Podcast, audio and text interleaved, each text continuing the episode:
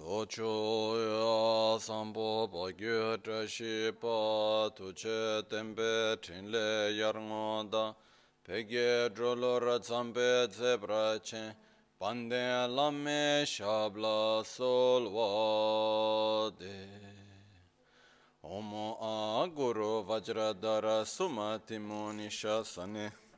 Uta vardanya shri bhadra varsa manya sarva siddhi hum hum ओम आ गुरु वज्रधर सुमति मुनिश सनेकर। उत वरदान्य श्री बर वर्ष मन्य सर्व सिद्धि हो ओम आ गुरु वज्रधर सुमति मुनिश सनेकर। उत वरदान्य श्री बर वर्ष मन्य सर्व सिद्धि हो ओम आ गुरु वज्रधर सुमति मुनिश सनेकर। उत वरदान्य श्री भद्र वर्षमन्य सर्वसिद्धि ॐ गुरु वज्रधर सुमतिमो निशसने कर्म उत वरदान्य श्री भद्र वर्षमन्य सर्वसिद्धि हों ओम आ गुरु वज्रधर सुमतिमो निशसने कर्म उत वरदान्य श्री भद्र वर्षमन्य सर्वसिद्धि हों ओम गुरु वज्रधर सुमतिमो निशनेकर उत वरदान्य श्री भद्र वर्ष मन्य सर्व सिद्धि हों ओम गुरु वज्रधर सुमतिमो निशनेकर उत वरदान्य श्री भद्र वर्ष मन्य सर्व सिद्धि हों ओम आ गुरु वज्रधर सुमतिमो निशनेकर उत वरदान्य श्रीभर वर्ष मन्य सर्व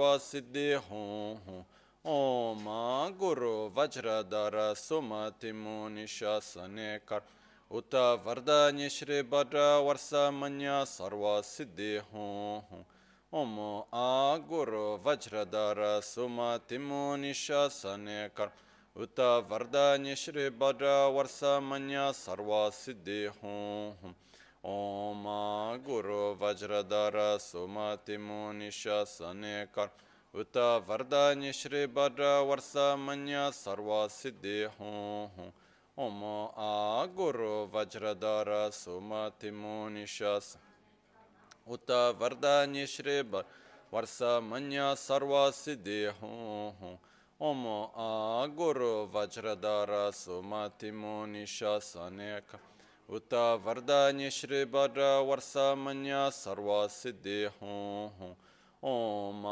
गुरु वज्रधर सुमति मुनिशन कर उत वरदान्य श्री वर वर्षमन्य सर्वसिद्धि हों ओम आ गुरु वज्रधर सुमति मुनिश उत वरदान्य श्री वर वर्षमन्य सर्वसिद्धि हों ओमो आ गुरु वज्रधर सुमतिमो निशासने कर उत वरदान्य श्री वर वर्ष मन सर्व सिद्धि हूँ ओम आ गुरु वज्रधर सुमतिमो निशासने कर उत वरदान्य श्री वर वर्ष मन सर्व सिद्धि हूँ ओम आ गुरु वज्रधर सुमतिमो निशासने कर उत वरदान्य श्री भद्र वर्षमन्य सर्व सिद्धि हूँ हूँ ओम गुरु वज्रधर सुमति मुनिष उत वरदान्य श्री भद्र वर्षमन्य सर्व सिद्धि हूँ हूँ ओम आ गुरु वज्रधर सुमति मुनिष सने कर उत वरदान्य Shri वर्षमन्य सर्वसिद्धिहुं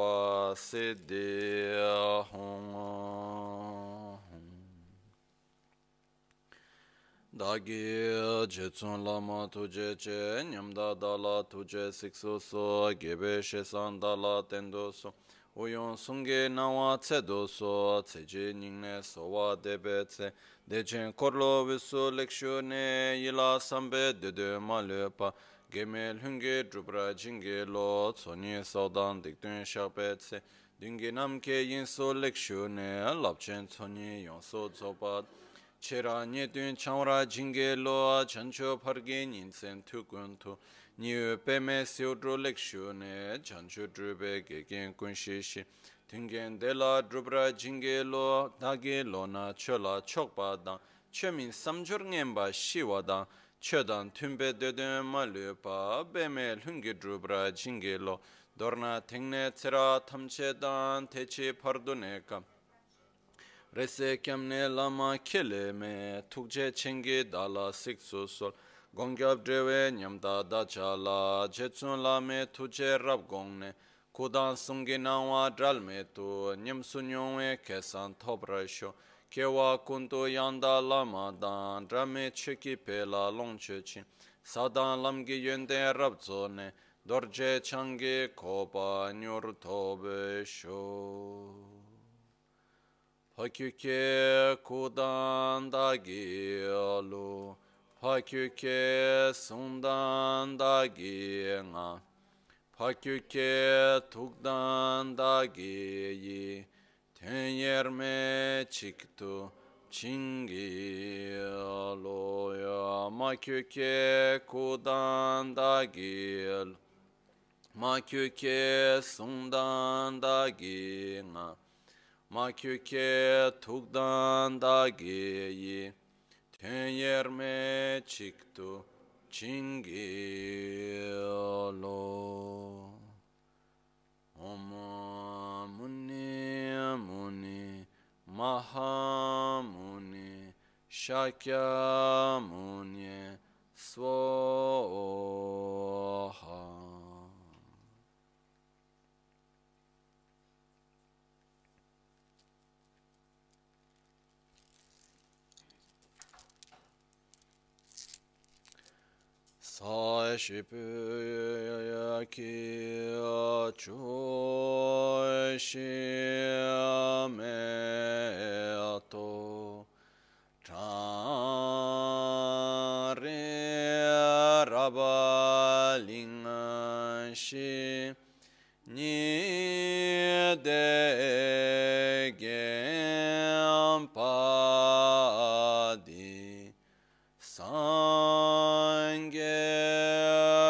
Sangye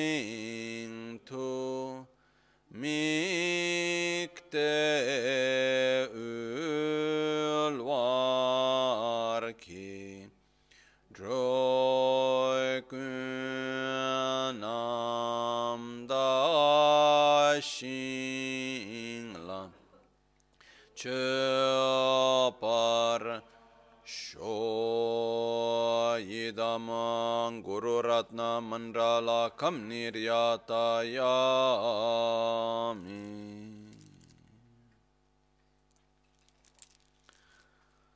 Sāṅgye chidaṁ tsukhi chonam la chanchu bhardo dāni kyabsu chi dāgi chishe gibe sonam ki drola pinchira sāṅgye druparashu.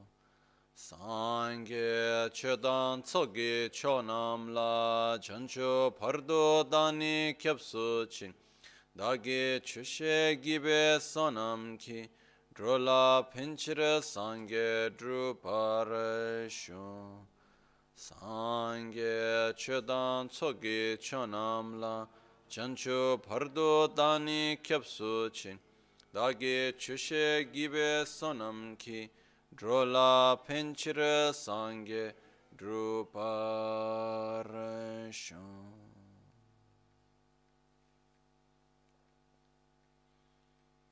In the Buddha, Dharma, and Sangha, I take refuge until enlightenment through the practice of generosity and the other perfections. May I attain Buddhahood for the benefit of all sentient beings.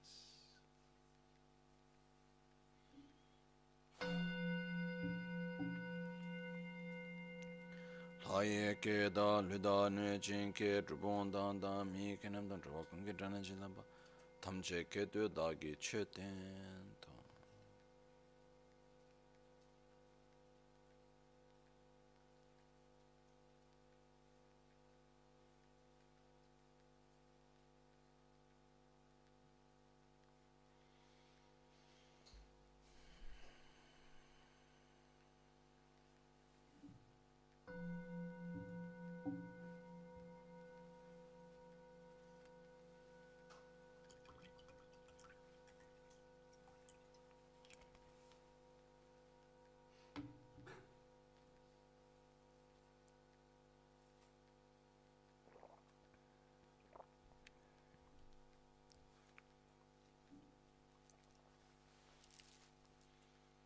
Good morning. Buongiorno.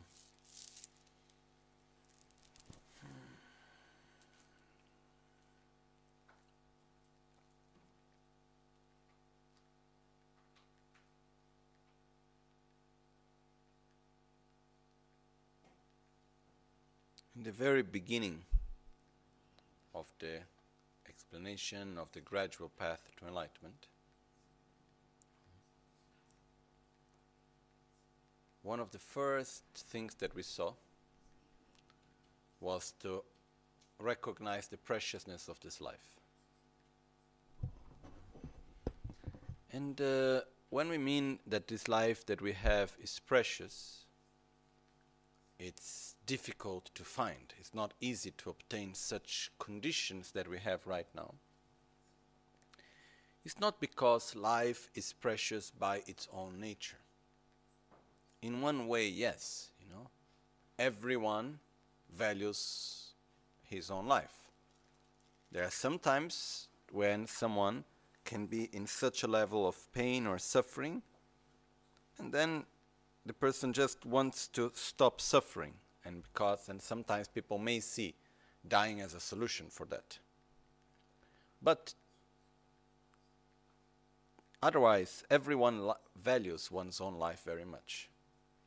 But when we talk about the meaning of how precious is this life, it's not in relation to the value of life like a sort of intrinsic value of life, because life is precious by its own nature.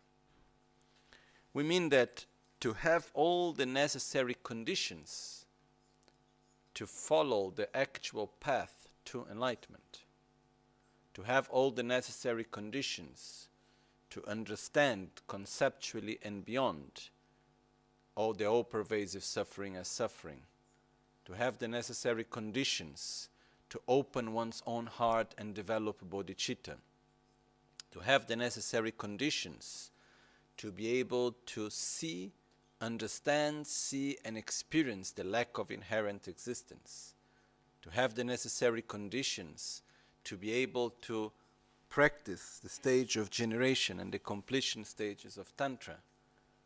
That's what makes this life precious. Okay? It's not just because the life is precious because it's life. This is another subject. The point is that we have all the necessary conditions to walk on the path to enlightenment. You know? And this is quite difficult to find. It's not obvious at all. You know? And uh, it's not even a matter of Buddhist and non Buddhist, but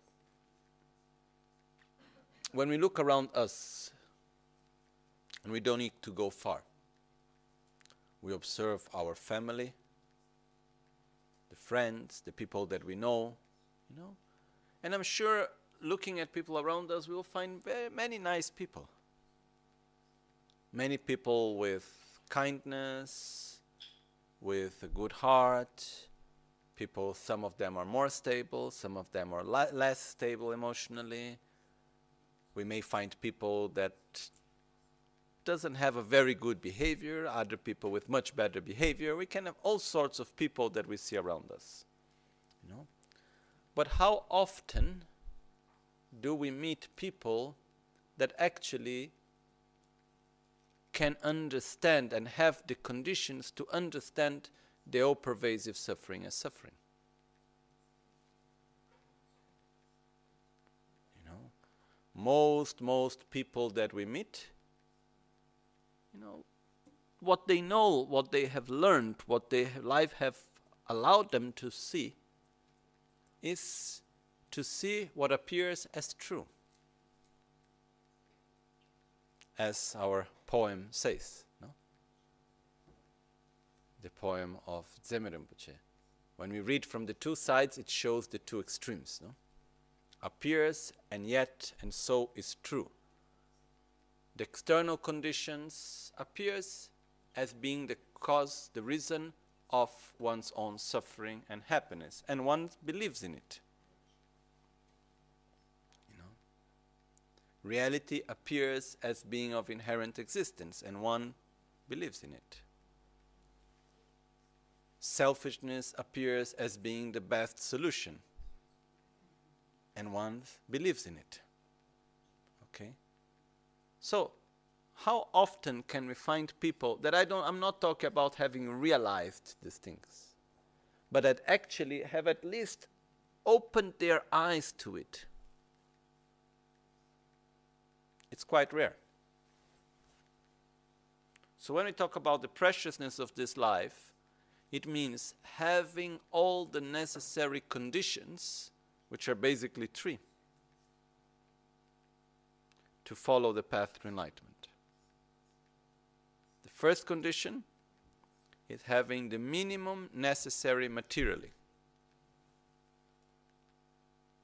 Because if we do not have enough food to eat, if we don't have a safe place to stay, and so on, we are just slaves of survival.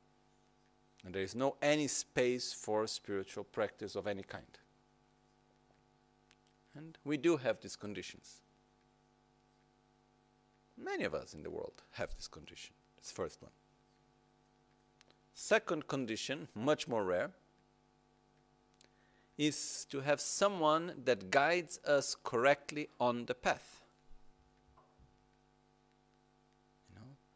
because we are not able to see what our eyes cannot see. Basically, we're only able to see what we know, what our eyes is able to see.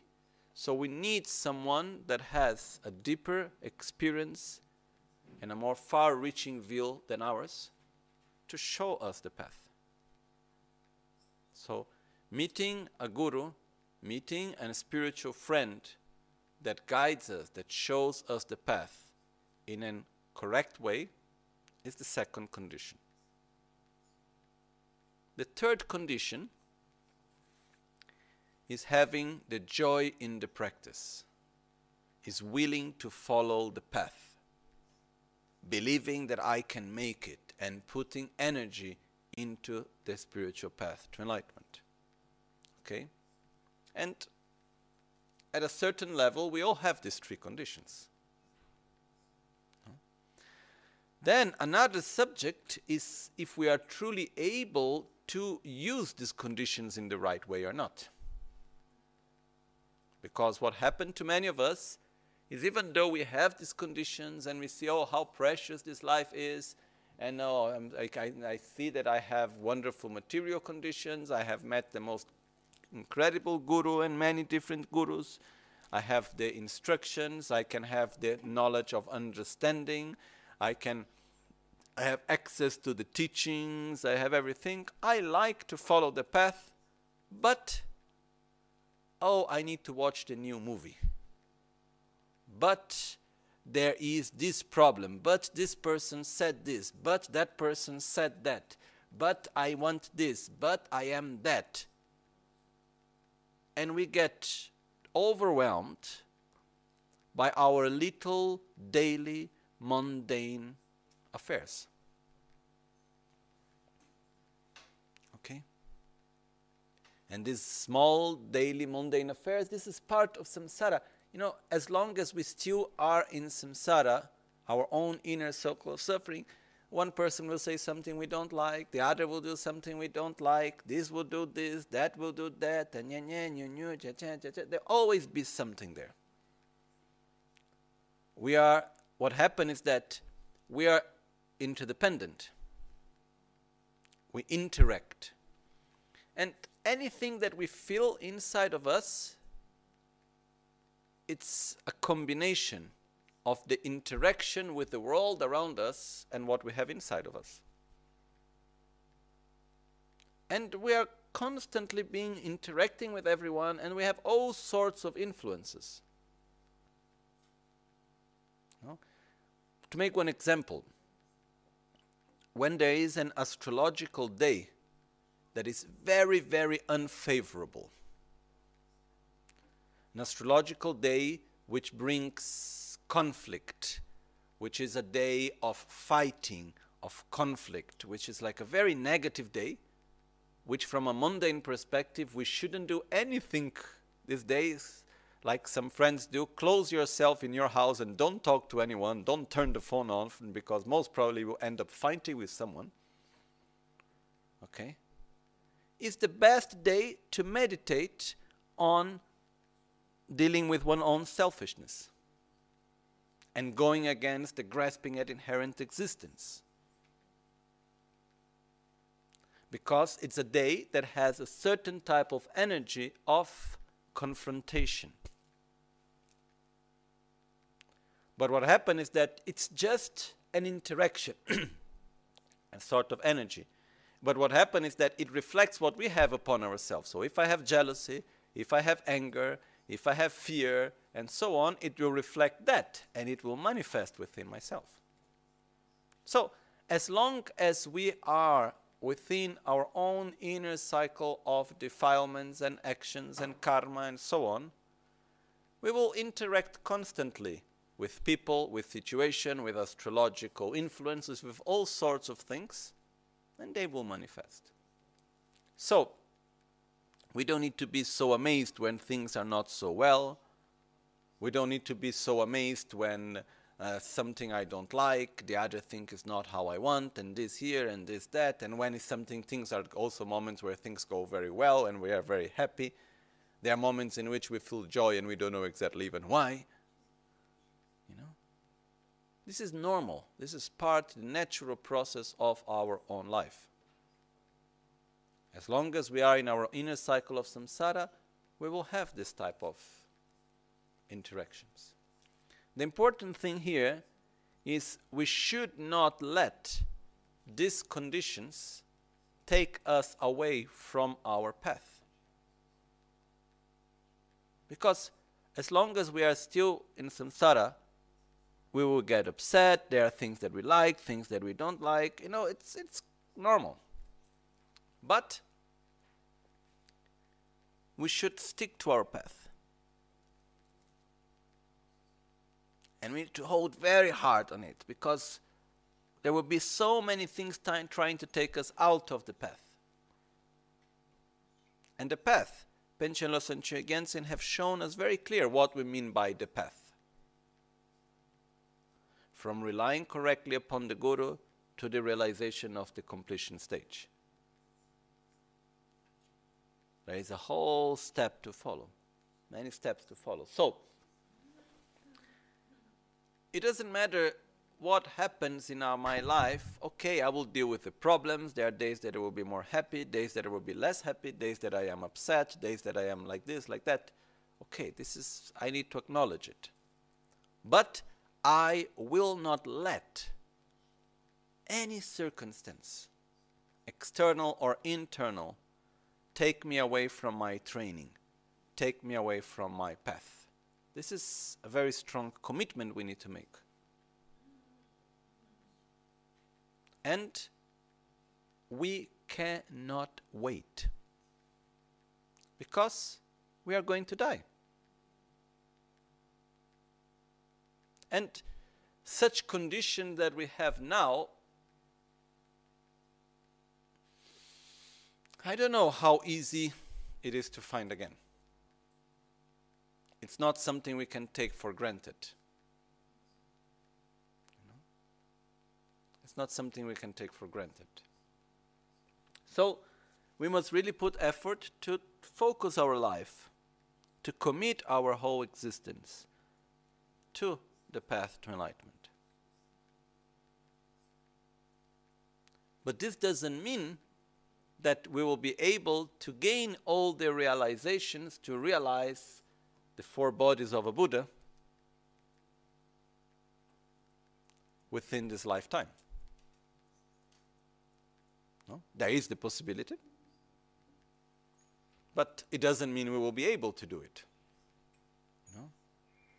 And there is a high probability we are not able to, we, do, we are not able to do it. So, what do we do? At one point, we try, we commit ourselves fully for the practice of Dharma. You know, day and night, we adapt conditions to the path. That's as it's said in the teachings of Lojong.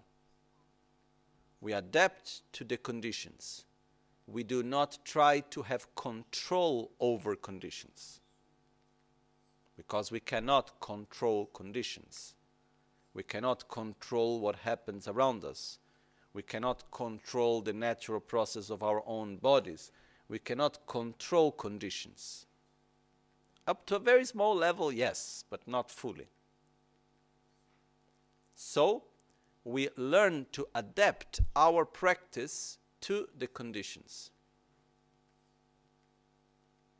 So, whatever may arise, whatever condition may appear, I will use it as a way to overcome my selfishness, to develop love and compassion, to reflect upon the true nature of reality, to accumulate merit, to purify my negativities, and so on. Okay? So, this is basically one part. Then, at one point, we will die. So, there is a point in our life where, if we are fortunated, we will be aware that we are about to die. And at some point, this moment may come. Okay, I don't know when. It could be very soon, and it could be after some time. But we need to prepare ourselves for it. So, if happens that I reach the end of this life and I have not completed the path, I have not reached the state of freedom to choose where and how to be reborn, then what do I do in this moment? Because I want to continue in my next life to continue to follow this path. I want to have the right conditions to continue to practice the Dharma. And how can I assure that? It's not obvious. Okay? So the next verse teaches us how to do that. Okay? It's like a sort of insurance. You know? An insurance it's something that you need to do before it happens. You know? If you could do an insurance after the problem happened, then the insurance would not work anymore. So an insurance have this characteristic. You prepare yourself from, for something that may happen. But in this case, we need to prepare ourselves for something that not may happen. We are sure it's going to happen. We simply don't know when. So there is no doubt, that it will happen. So, it's not an insurance for death. It's an insurance to assure ourselves of a good rebirth. So if I reach the end of this life and I have not completed the path, how can I assure myself that there will be good continuity? That I will be able to continue to have the right conditions to practice the Dharma, to continue to walk on the path how can I make sure to myself that I will have that conditions? So, we need from now to start paying the insurance every day to make sure that in the moment, you know, it will cover our needs. Okay? So, we start preparing ourselves for death from the very right moment. And uh, the verse says, verse I believe it's 112. Let me check.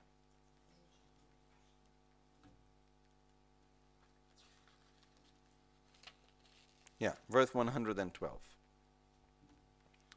Lamna, lamna masin chiwe tu chena tsentap tsangya lame powani tobnga yanda jarwe ki takpe jingilob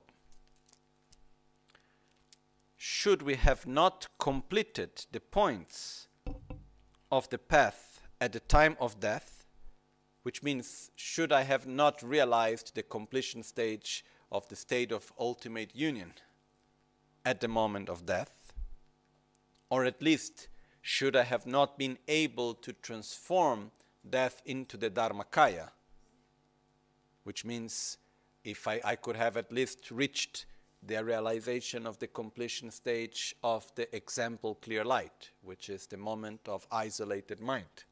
That's already good enough. Or I could have reached in the generation stage the ability to meditate correctly in clear light, which means developing isolated body. So I am able to direct my mind in the moment of death correctly. So should I have not been able to reach these stages, which assure me that I will have a good rebirth? We seek your blessings so that we may be led to a pure land, we may be led to a good, res- to good rebirth, to a rebirth with all the necessary conditions for our own spiritual development through either the instructions of applying the five forces or by the forceful means of enlightenment, the Guru's transference of mind. Okay? So let's try to understand what it is, these instructions.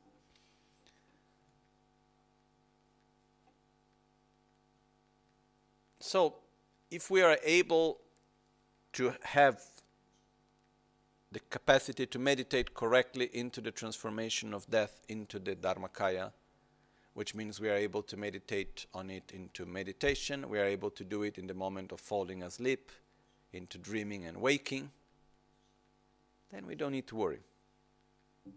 We don't need to pay the insurance. We are already covered. Okay?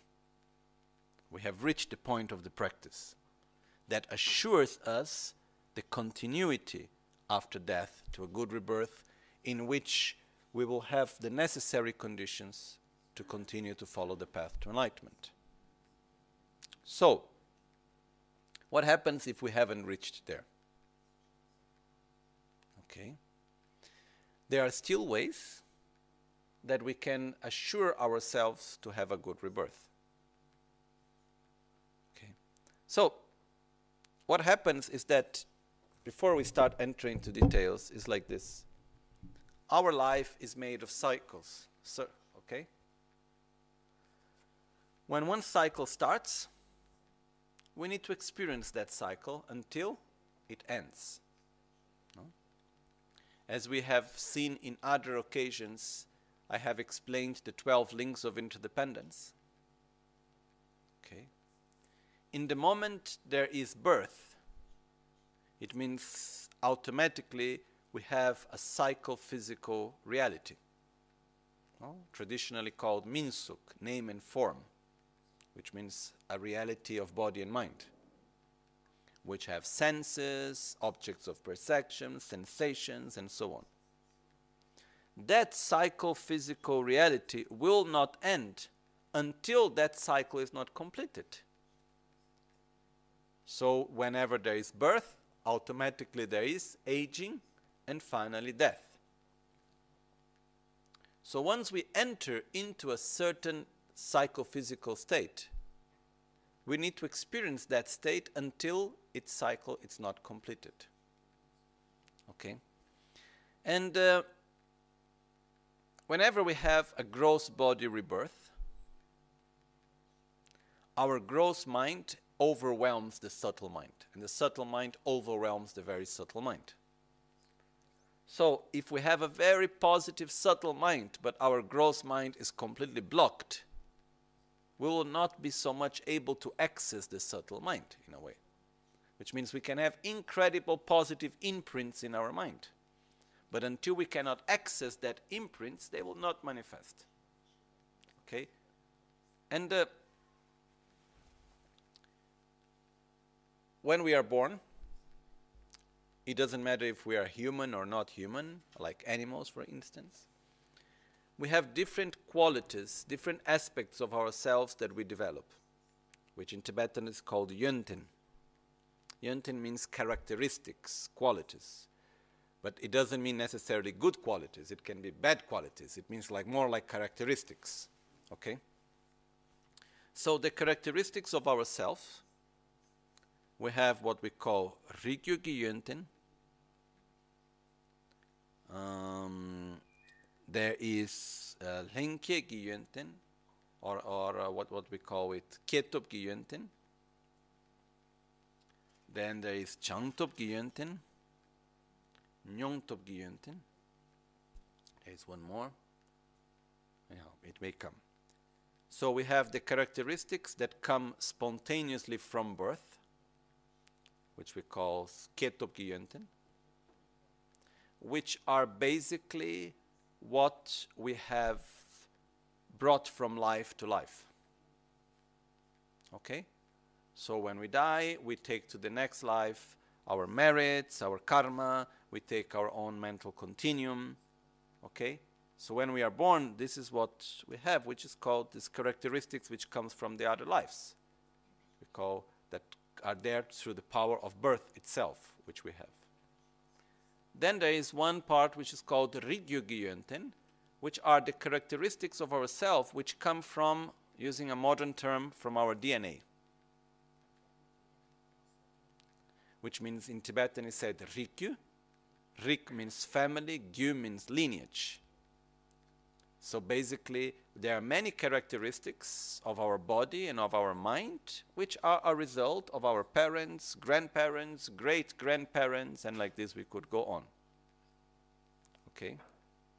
Then we have characteristics which come from learning. Learning means all the information that we receive during our life, what we are taught, our social, cultural context all the information that we receive, the concepts that we develop, the part of learning. It's not only school, it's much more than that. Then there are the characteristics that we developed through direct experience, which means it's not something that someone show us, but it's based on our own trial and error. I try something, it works, it doesn't work. I do something, I have this sensation, so it goes differently. Okay? So these are mostly um, the characteristics. There is still one which doesn't come to my mind now. So when we are born, we can see that what we bring from one life to the other, it's very important, but it's not everything. Because we live in this life most of our time with awareness of the gross mind. And the gross mind is built up by what we have built up in our previous lives that are manifested, because there are other aspects which maybe they may not manifest. But then we have DNA, then we have social, cultural context, we have many other aspects what we education we receive experiences we have okay? All of this build up our own identity what we are how we experience life and so on. So once we enter into a new cycle we need to wait that cycle to finish before we can create a new one so if for whatever reason we have an accident on the road and we enter into a bad cycle, we need to wait that cycle to finish. And in the meantime, we create a lot of other new interactions and actions and karma in the meantime. And what happens is that while we experience one cycle, we are transforming our mind. We are familiarizing our subtle minds. We are making new imprints. We are accumulating new karmic force. Okay? So, it's very serious stuff that we cannot enter into a negative cycle. It's not like, ah, okay, when life go well, and I don't know. No. It's like we cannot allow that to happen. Now that we have these wonderful conditions, we cannot allow ourselves to enter into what is called a lower level of existence. Lower in the sense, conditions which do not have a situation, a context that doesn't have the right conditions for the practice of Dharma.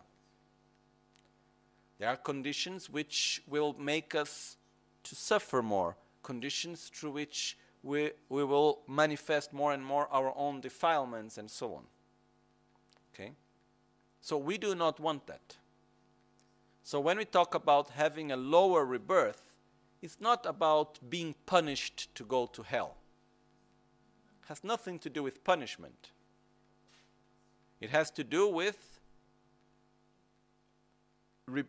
entering into a negative cycle that generates a lot of negative energy and karma and familiarize ourselves with our defilements. Okay? So, I don't want that. Not for myself, not for anyone else. So, just try to bring yourself to the consciousness, to the state of clarity. Bring to your own consciousness I will die. Yes, it's true.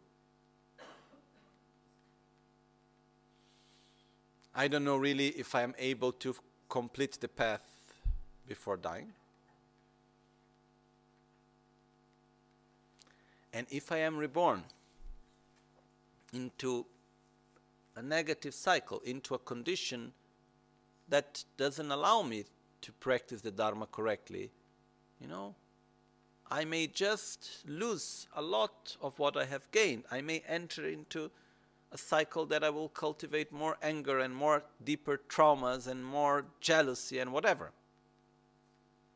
So I don't want that.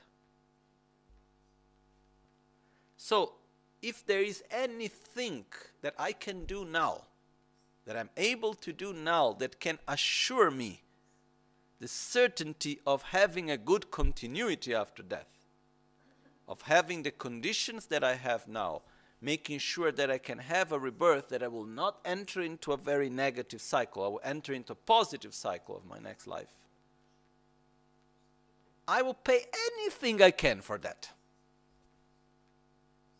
I would either eat once a day, but I will do it. Because there is continuity after death, and I will not allow myself to enter into a negative cycle, so called lower rebirth. Okay? The first thing that we need is to have this commitment, this feel this urge. I must protect myself from having a lower rebirth. Right. Once we have this, then through the kindness, Buddha taught us how to protect ourselves from lower rebirths. And uh, following our lineage, it is called the five forces. There are two main methods. One method is called the five forces of uh, consciousness of the transferences transference of consciousness according to the Mahayana. And then there is another method, which is according to the Vajrayana, which is called the Guru's transference of mind. Okay? So let's see what they are. One very important thing is that these two methods are not alternative. the Guru's transference of consciousness of Vajrayana requires the Mahayana transfers of consciousness to be there before. First, we need to, on the basis of having developed what are called the five forces, then on the top of that, we can do the transference of consciousness based on the Guru or the Vajrayana way. Okay? So it's not like oh, I prefer to do the Vajrayana, just do this visualization and then everything will go okay. It's not exactly like that. Okay? So, let's see. What is a good news is that it is not that difficult. It requires constancy, it requires some effort, but uh, are called the five forces that will allow us to have a positive rebirth, that will assure us the correct direction during the moment of our death and afterwards. Okay? And uh, it is not something that we cannot do. It's not something that is beyond our reach. Okay? So, let's see which are they. I will take the commentary to have it as a reference also for us. So the first power, or the first force, is called Karpe Sabengitop. And uh, these forces, they are described mainly in the teachings of Lojong. In the mind training teachings, these five forces are described. And these five forces, they are described into two moments. In the moment of as we are living and in the moment to prepare ourselves for death. Okay. Uh, the Mahayana transference of consciousness we can start practicing at any moment. The Vajrayana practice, we should only do the actual practice of transference of consciousness when we are actually about to die. Okay, we shouldn't do it before, but this I will explain a bit later. So we start with the Mahayana transference of consciousness, and um, which is to put into practice the five forces. So the five forces are the five the force of the white seed or the force of virtue. Karpa Sabyongitop. Then there are different ways of order. Okay, I will follow today the order that is explained in the commentary. Then we have Mulam Gitop, which is the force of prayer. Then there is Sun Jimpetop, which is the force of opposition. Then there is the Dumpetop, or the force of intention. And then there is the Kompetop, the force of familiarization. Okay. Um, the, normally, the way how I first understood and how it's explained in a commentary of the um, mind training with written by Trijang Rinpoche, the order is slightly different. We have first the power or the force of virtue, or the Karpa top, the power of the white seed. Then we have the force of intention. Then we have the force of opposition. Then there is the force of prayer. And then there is the force of familiarization. Okay? I personally prefer this order, so I'll explain it. I was thinking to do the other way, but I will explain following this order, which is, I think, it somehow fits better for our mind. So the first force, which is called Karpa Sabengitop, the force of the white seed or the force of virtue. It ha- it's the meaning is that we will go beyond our material attachment. It means to relate to material things such as money, house, objects, anything that we possess, at least we think to possess materially. Okay? we relate to it as a method, not as a goal, as a tool, not as a goal. So if I possess anything, it's only, there is only meaning in possessing it in the moment that it has a precise function to me. We go beyond the attachment to material things for the things by itself. There is no point owning a glass just to be the owner of the glass. There is a point owning the glass to drink water. Okay? But we project a lot our happiness into material things. And there is a strong part of identity also that goes into that. My house, my money, my this, my that we project a lot into all of that. Okay? And we have a lot of attachment to our place, our clothes, our money, my object, my this, my that, at any time, even holy objects, statues, whatever. There is attachment. And within this attachment, we project our happiness within it. So the first force requires us to gradually, it's not in the right moment, but we need to gradually to go beyond attachment to material things. We need to see everything that we may possess materially just as a tool. And a tool has value when it's being used. So, it's called the, the force of virtue because the way of doing it is that once we are confronted with death, once we are in front of our own death, there is no point owning a house if I am dead. No? As one of our friends told me a few times, he said, I don't want to be the richest man of the cemetery. Okay? There is no point. What do I do with my money once I am dead? Nothing. So, once confronted with that, we direct our wealth, we direct whatever we have materially to something that will continue to generate positive energy. Because material things have these double sides. On one way, it has no value whatsoever because we cannot take it with us. I can be the richest man in the world. The day I die, I don't take anything with me, materially.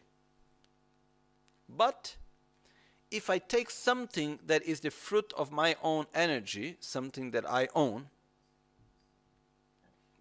and I use it to generate some positive energy, I build a hospital, I help to make a temple, I do anything that will continue to generate benefit and it will continue to generate positive energy.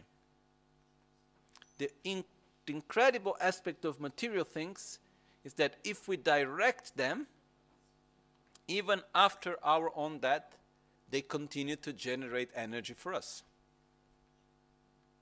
Why? Because we make an interdependence that continues to turn. No? If I write a beautiful book and someone reads that book 100 years after my death, and this person receives a particular benefit from reading that book, am I part of that interdependence or not? Sure.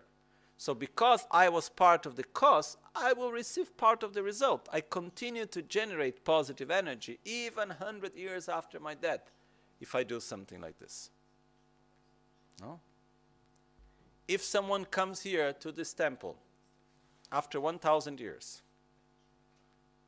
and is able to listen to the Dharma, is able to enter in contact with one's own spiritual path, to understand for instance, the all pervasive suffering as suffering and to direct one's own mind to the path. Wow, it's something so great. If I put one brick, okay, temple doesn't have many bricks, but if I helped build one small part of the temple, I did one small part. Let's use the metaphor of the brick. If I put one brick there, I am a small part of the causes that allowed that person to be in contact with that moment and to receive that benefit. So, this is the incredible power of material things. If I make something that generates suffering, even after I die, I will continue. If I make a law that generates suffering, I will continue to generate that negative energy even after I die. If I do something that is virtuous, that is positive, that does generate benefit, I will continue to do that even after I die, especially if I did it with a good motivation. Okay? So, what is given in these instructions is that in the moment of our death, we should not hold with attachment to the material things, but we should let go and direct them into something that will continue to generate positive energy. Okay?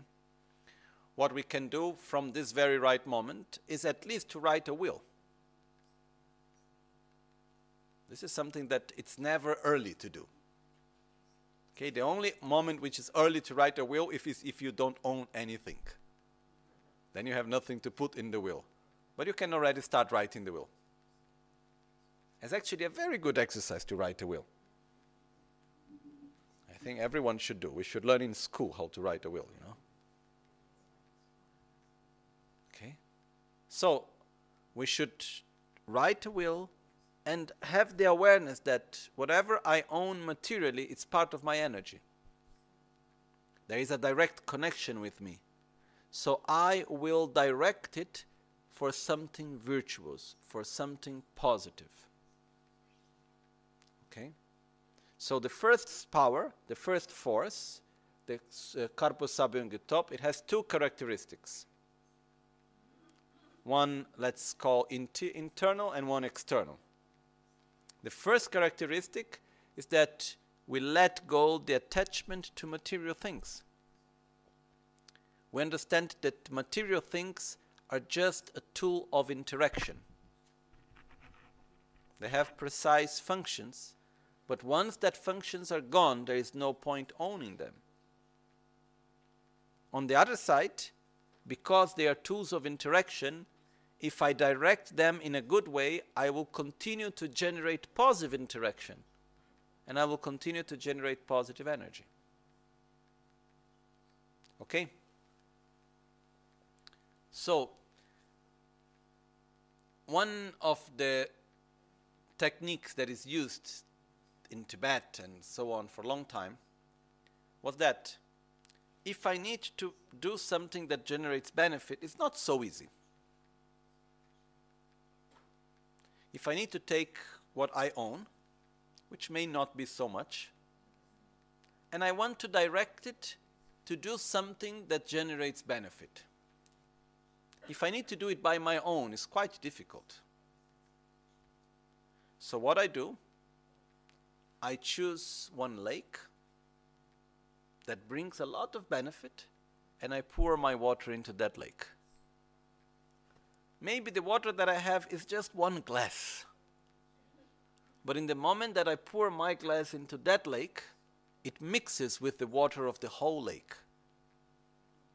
And all the people that do agriculture from the water of that lake, all the people that can eliminate their thirst with the water of that lake, because I have only one glass. How, how many people can I eliminate the thirst with one glass? Maybe one person for 10 minutes.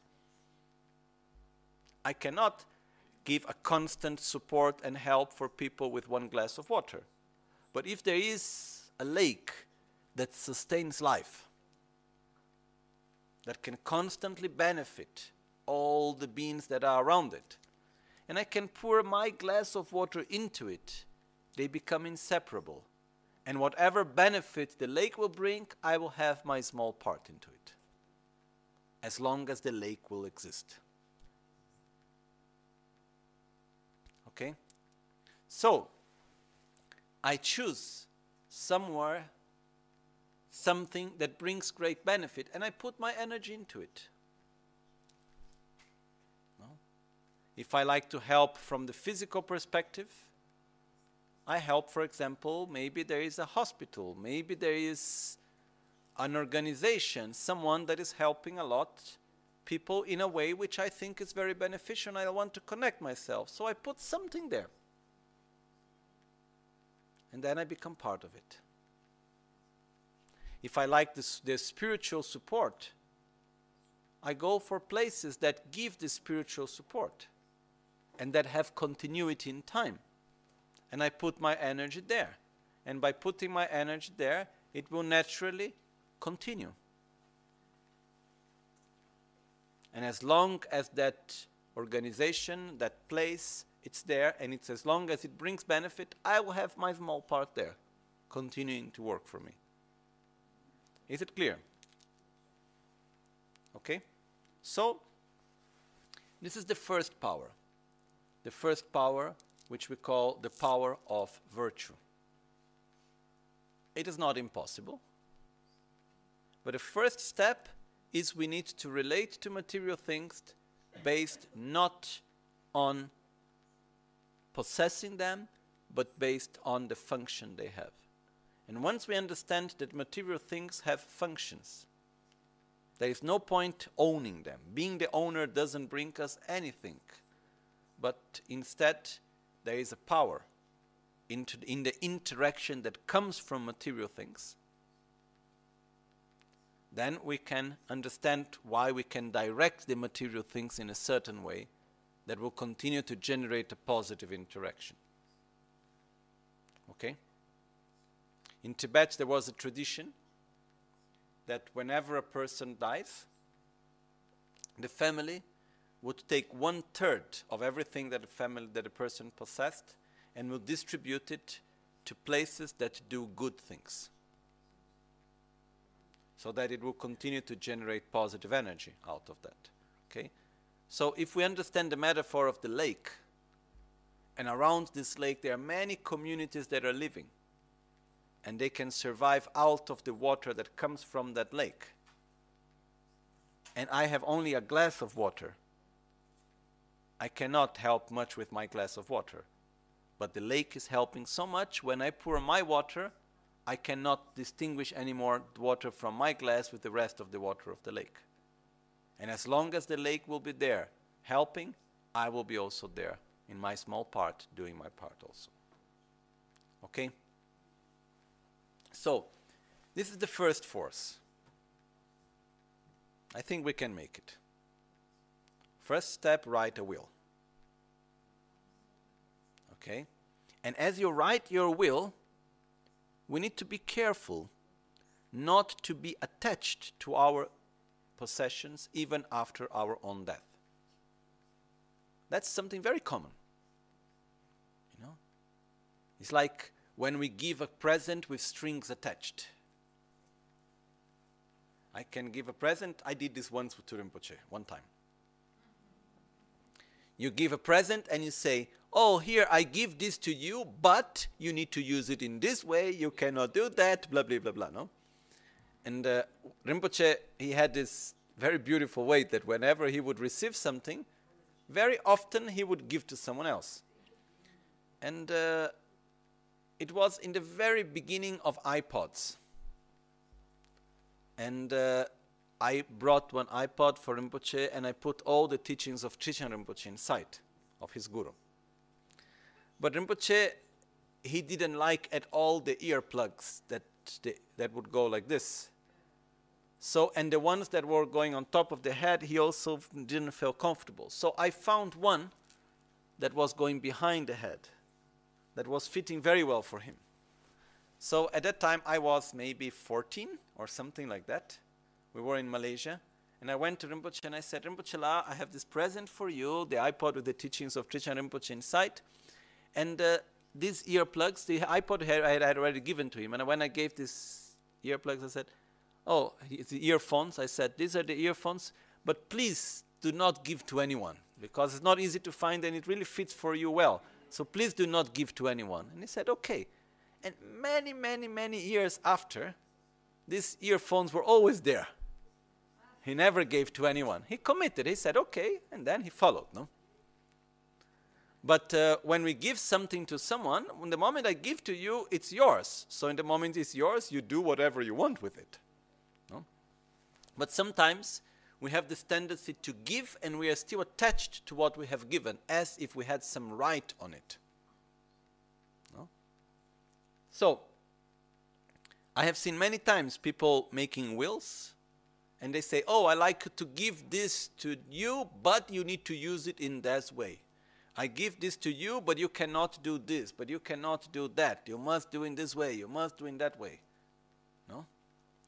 In a way, it's okay. But for if we need, if we it's for ourselves, it's not okay.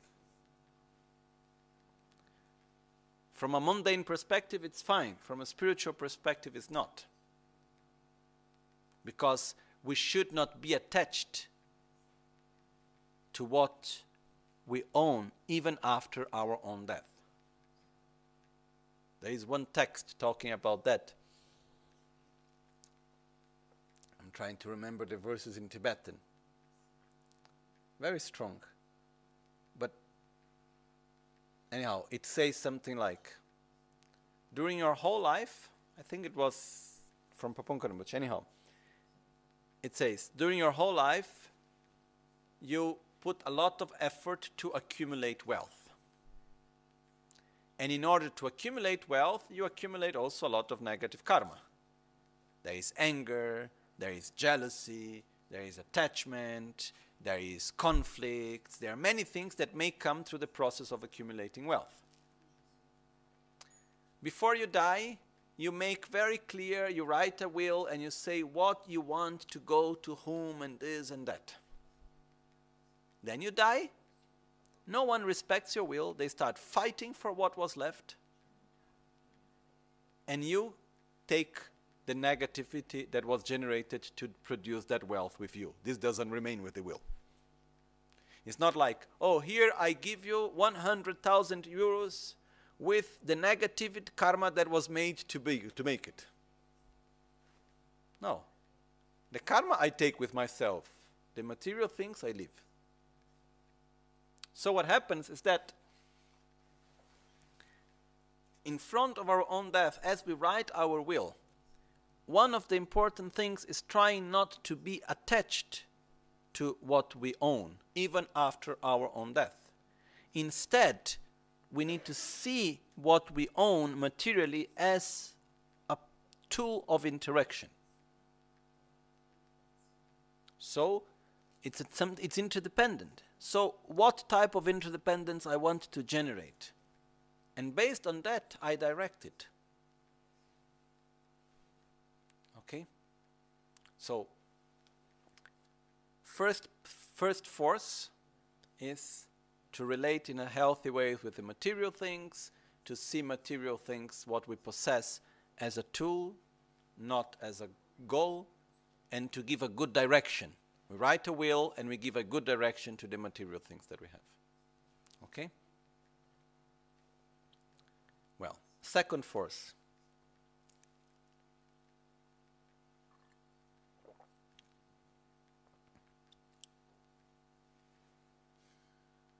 Actually, it's interesting because the explanation of the second force that I received when receiving teachings of Lojong and which is the force of intention, and the explanation of the force of prayer that is in the commentary, it's very, very similar. So it's like it's the same meaning, but they exchange the names. So independently of the name that we give to it, the second force, which I call the force of intention, Dumbetop, is for us to place an intention that goes beyond this life. Is for us to seek continuity after death. And to do that, one of the important things is we need gradually to go beyond the attachment to this body. In the same way that we saw that possessing material things is just a tool of interaction, possessing this body is also just a tool of interaction. So I am not this body. In this moment, I am, this body is part of myself. But I have an, a reality that goes beyond this body. And there will be a moment in which this body will not be able to fulfill its functions anymore. And in that moment, I will simply let it go. And I will continue. So, to be able to fulfill this second force, what we need to do is to gradually develop an identity that transcends this body. We need to identify ourselves with our deeper emotions. We need to identify ourselves with our mental continuum. It's like having clarity that this body is just something that is here a moment. It's just a tool, it's not a goal. And I am not the body. I exist beyond this body. No? This reminds me of one story in Rinpoche's life. which is quite strong. Anyhow, I will tell it without entering into many details.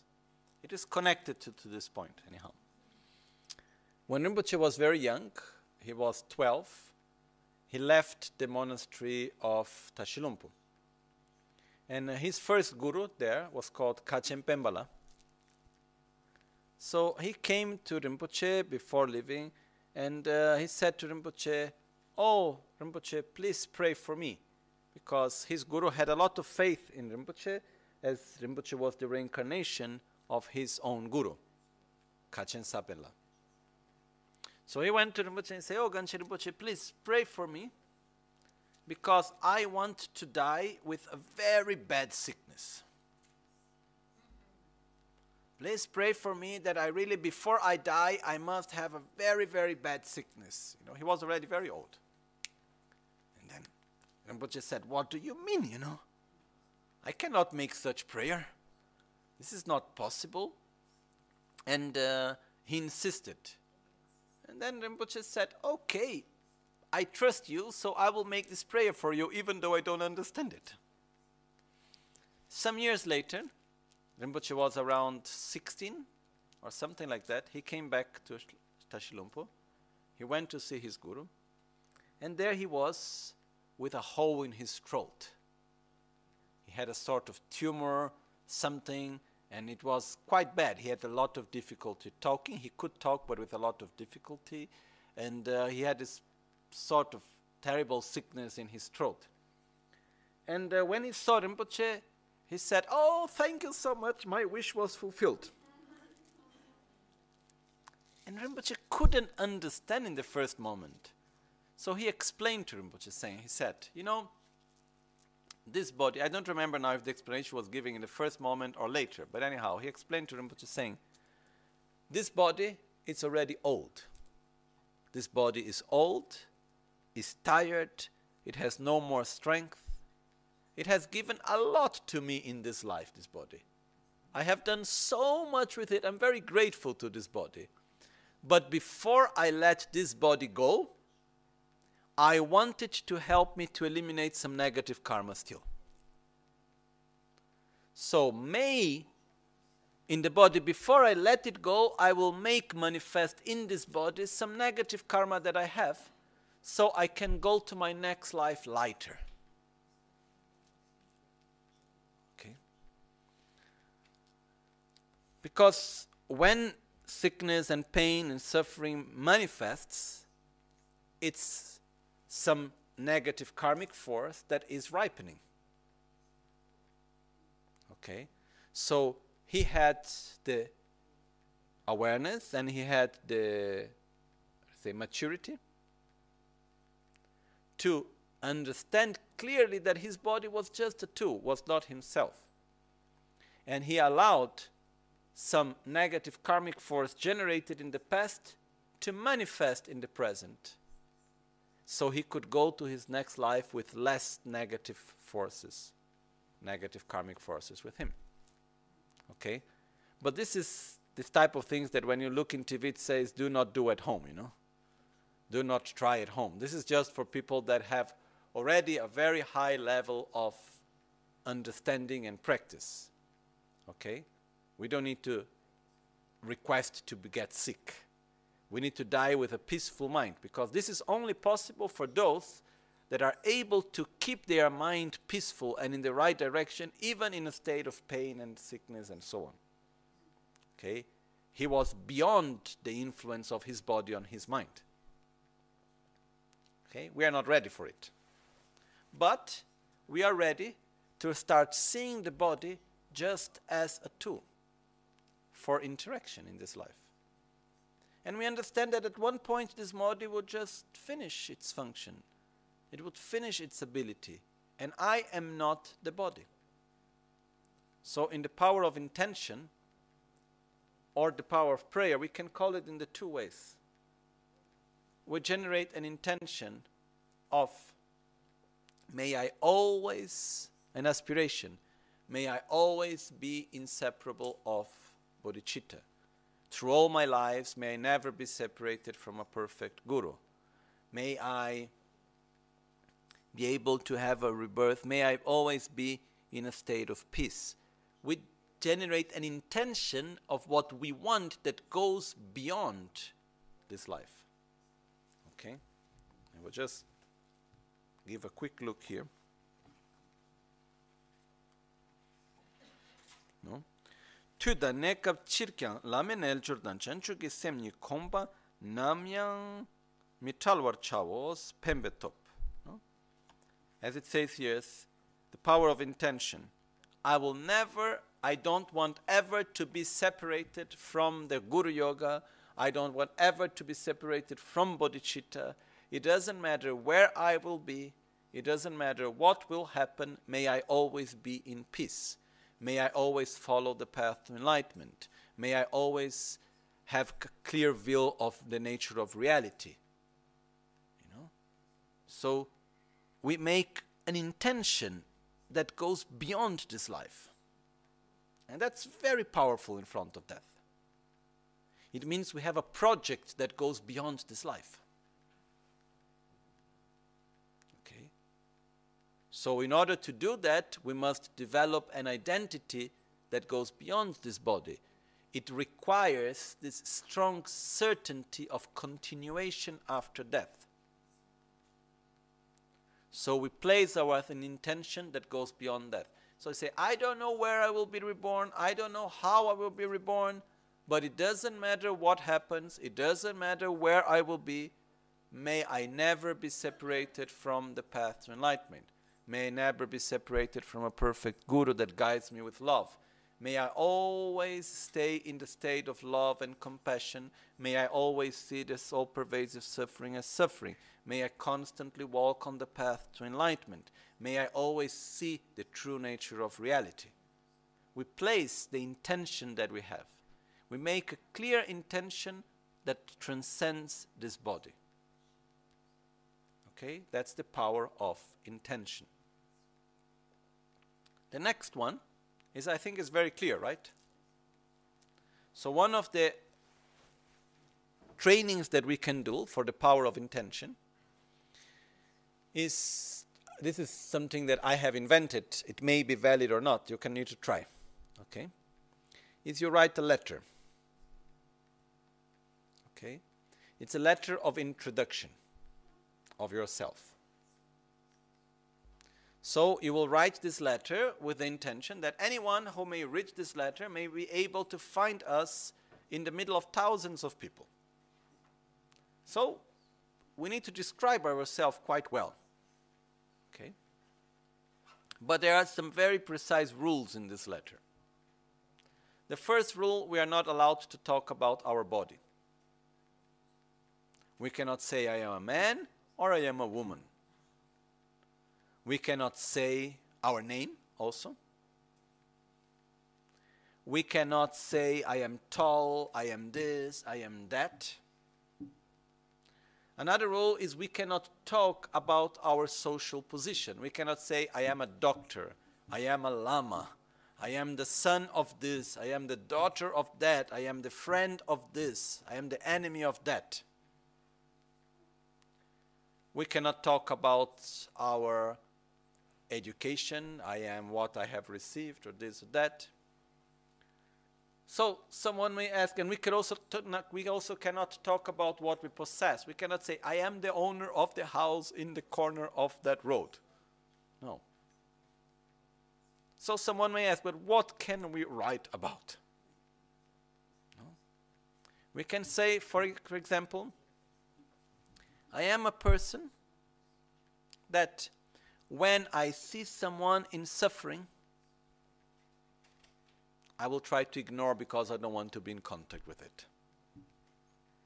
Or I am someone that when I see someone in suffering, I let go my own self and I just want to dedicate myself fully to the other.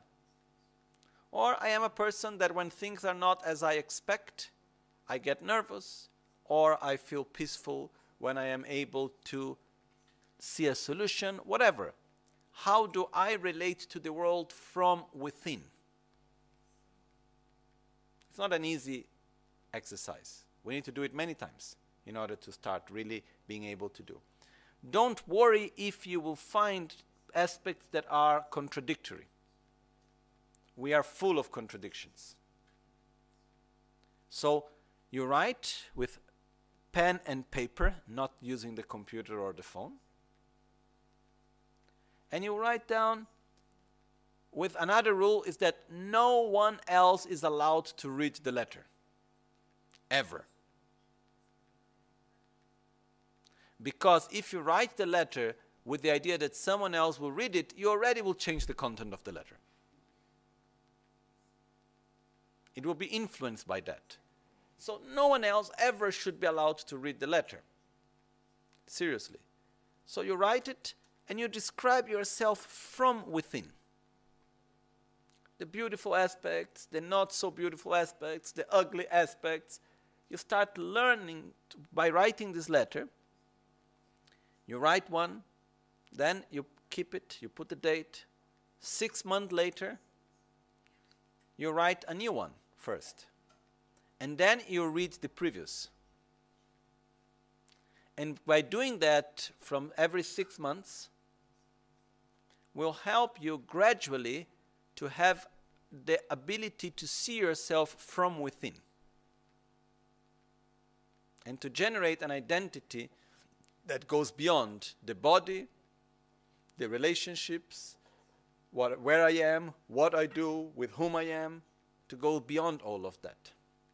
But we need to train ourselves to do it. It's not obvious. And when we write it every six months, after a few years, we can go back and read the previous letters. And then we can see the changes that happen within ourselves. And we can say, oh, look at this, not much change. I need really to do something about it. Do I want to be reborn like this? No. So, we start developing this identity that goes beyond the body, the name, the position, and all of this. Okay? So this is called the force of intention. The third force is called the force of opposition.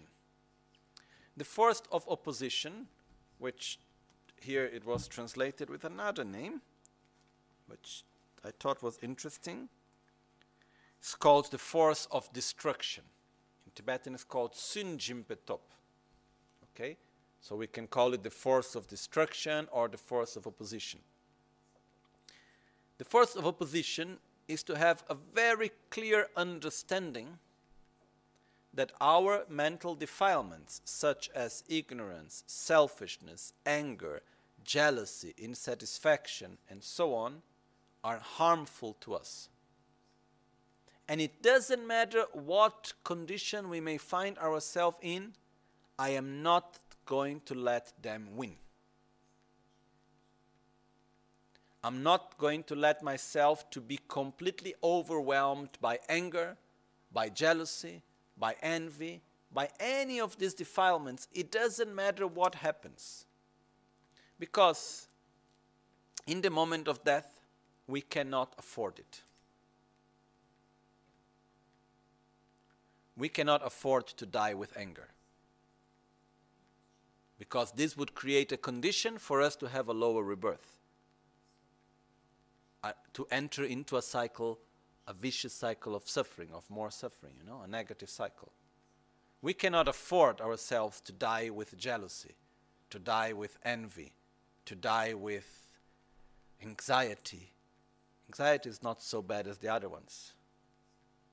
But especially, we should not allow ourselves to die with anger, with jealousy, with envy, with unlimited attachment, desire. Because if we die with negative emotional state, a so called mental defilement, this will direct, this is the main condition that determines what happens after death, is the inner state in which we die.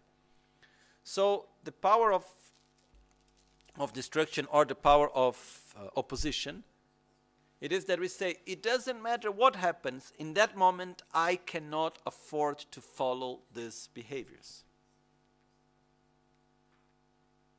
I simply cannot afford. So I develop a total indifference to the object of anger, to the object of jealousy, to the object okay, before I had time for you, now I have no more time for you.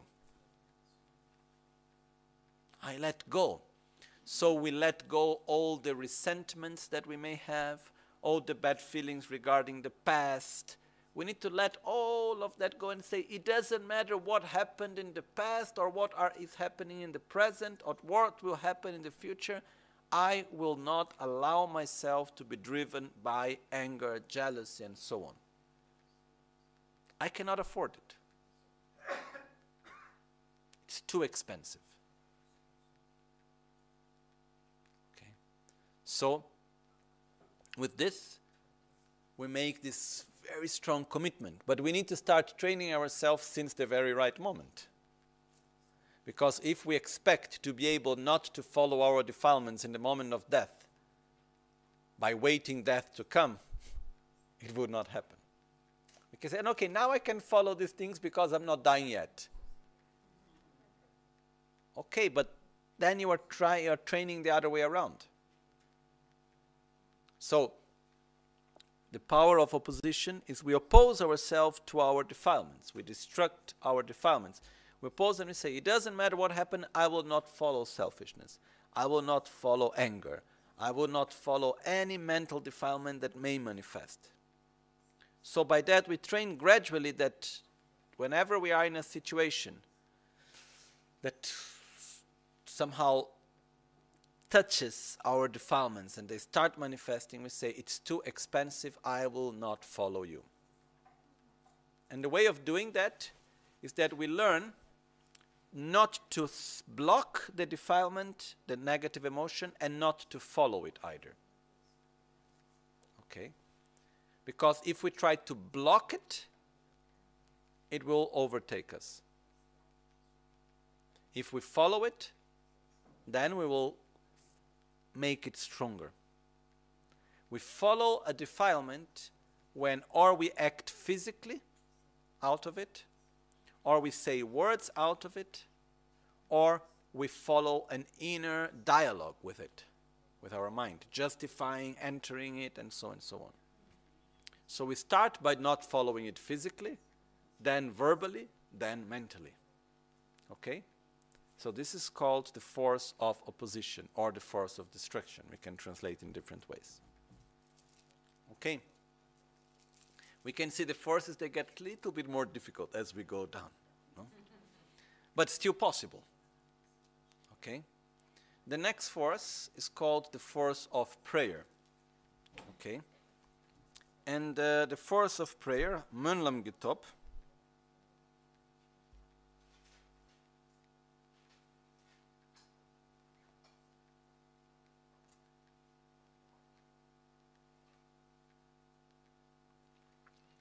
Basically, the force of prayer is to develop a strong desire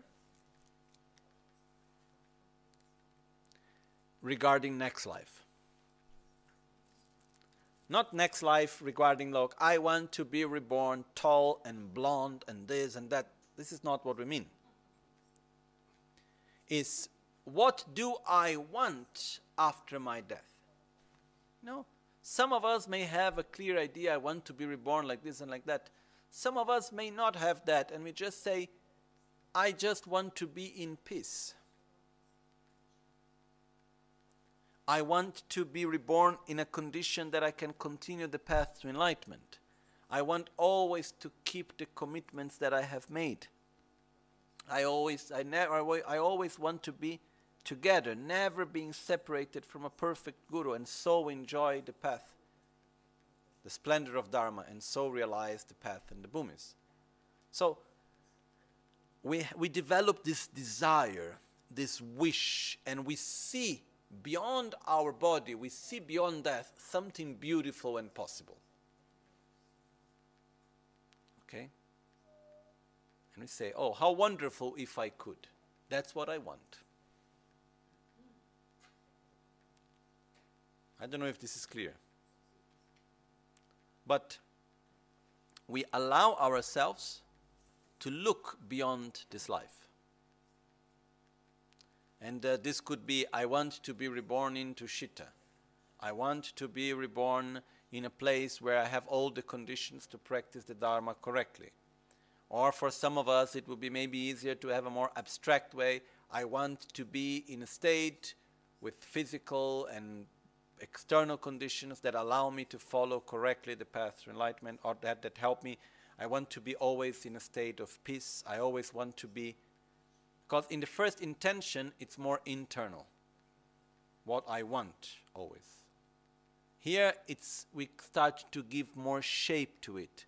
We give it more as a direction, it, it's more shaped as a desire of what do we want. The word Mönlam means the path of aspiration. Okay? This reminds me of one master that uh, he went to see one of his disciples that was dying. And this old monk was dying, and uh, he saw that the monk, even though he had done good practice and he was quite well prepared, in the moment of death, he was very attached to his tea. He was about to die, and on his table there was his Tibetan tea. And he was completely attached to the tea. He couldn't think about anything else, but he wanted to drink the tea. And he could not, and he didn't have even more strength to drink the tea. So his guru saw it, and then he started describing to him the most wonderful tea that is in the pure land of Tushita. And he was saying that the tea in Tushita has much better butter, and the butter of Tushita is much more greasy than the butter of here, and here, and that because of the milk of Tushita. And he was like making a complete description of the most incredible Tibetan tea that was in Tushita. By doing this, he developed desire for that tea in Tushita, so he directed, I want to go to Tushita he directed his mind towards that objective. And this is what helped to direct his mind when he passed away.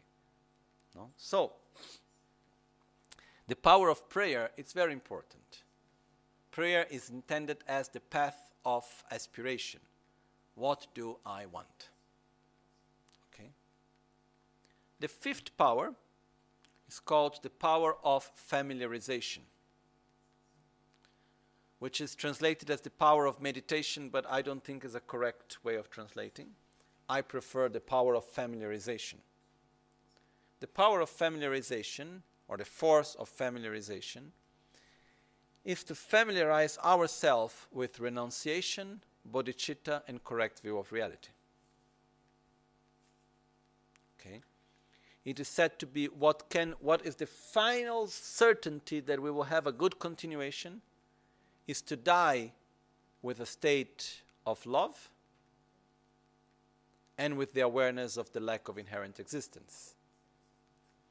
So, if during our lifetime we are creating familiarity that we can generate again and again the wish to get out of samsara, that we see the all pervasive suffering as suffering, that we can go beyond our own selfishness, even though it's an induced thing. It's not so spontaneous, but we can actually open our heart and we are able to wish to reach the state of Buddhahood for the benefit of every sentient being.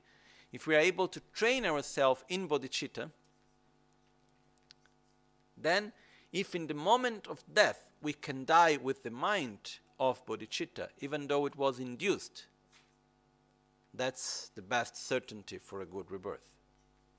On top of that, if we can die with the mind of bodhicitta within the awareness of the lack of inherent existence, we can see interdependence, and as we die, we have this strong love, the strong intention to reach the state of Buddhahood for the benefit of others, and at the same time, we can see that everything appears as if it was of inherent existence, but actually it is not we can feel and see interdependence. If we can die within this mental state, then this is our total certainty of having a good continuation. There are other ways also. If we die with a mind of faith, of connection to something that is sacred, to something that is positive. No? This reminds me of two cases from our friends. One of them has already passed away, so I can tell her name. Her name uh, was, uh, now it just slipped away, um, Patrizia Beninca. So Patrizia, she was part of the Sangha, and uh, she had problems in her liver, anyhow. So, some time before she passed away, she went for a vacation in Dubai. And as she was in the vacation of Dubai, in the middle of the night, she came, she, she came out of bed with a lot of pain and she started uh, vomiting blood. So they took her to the hospital emergency. She entered in coma, and they gave 30% of possibility of survival. Okay, anyhow, after something like two weeks or whatever time, she got out of the coma and she was able to recover. But the beautiful thing is that she told me that as she was in this period of coma, she was actually a semi coma. So she had awareness of what was happening around her. And she was, from the first to the last day, reciting the mantra of the Guru.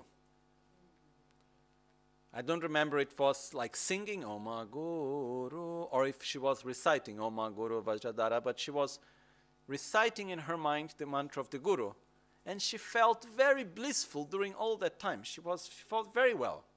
And even sometimes she was seeing people coming and then she had like the mind saying, Oh, but I am in a Muslim country, maybe don't like I make, they don't like I make Buddhist prayers, you know. She even had this type of thoughts in between. But she said that it was a very wonderful experience because she felt love and she felt protection. She was connected with something pure and sacred the whole time. No? Then another friend, then, okay, she was cured, and she passed away some time after. Okay. And um, so we dedicate our merits for her. Another person who have not passed away, so I don't need to go into names, had a very bad car accident. So, and the car turned around many times and she fainted in the middle of the accident. And uh, after that, she woke up with the people from the ambulance, the emergency. They were waking her up. And when she woke up, she was actually very blissful because she said that in the moment of the accident, when she saw all of that happening, she took refuge. And she woke up inside of her mind with Namo Gurubhye, Namo Buddhaya, Namo Dharmaya, Namo Sanghaya. And she was in this most wonderful, blissful state of being protected and feeling really this wonderful feeling. So when she woke up, the people from the emergency, when they woke up, they looked at her and she said, How are you? And she said, I am wonderful, you know, let me hear. I am completely well. The people were looking at her, what happened, no? But this is two examples of very common practitioners. We are not talking about people that pass their whole life in retreat.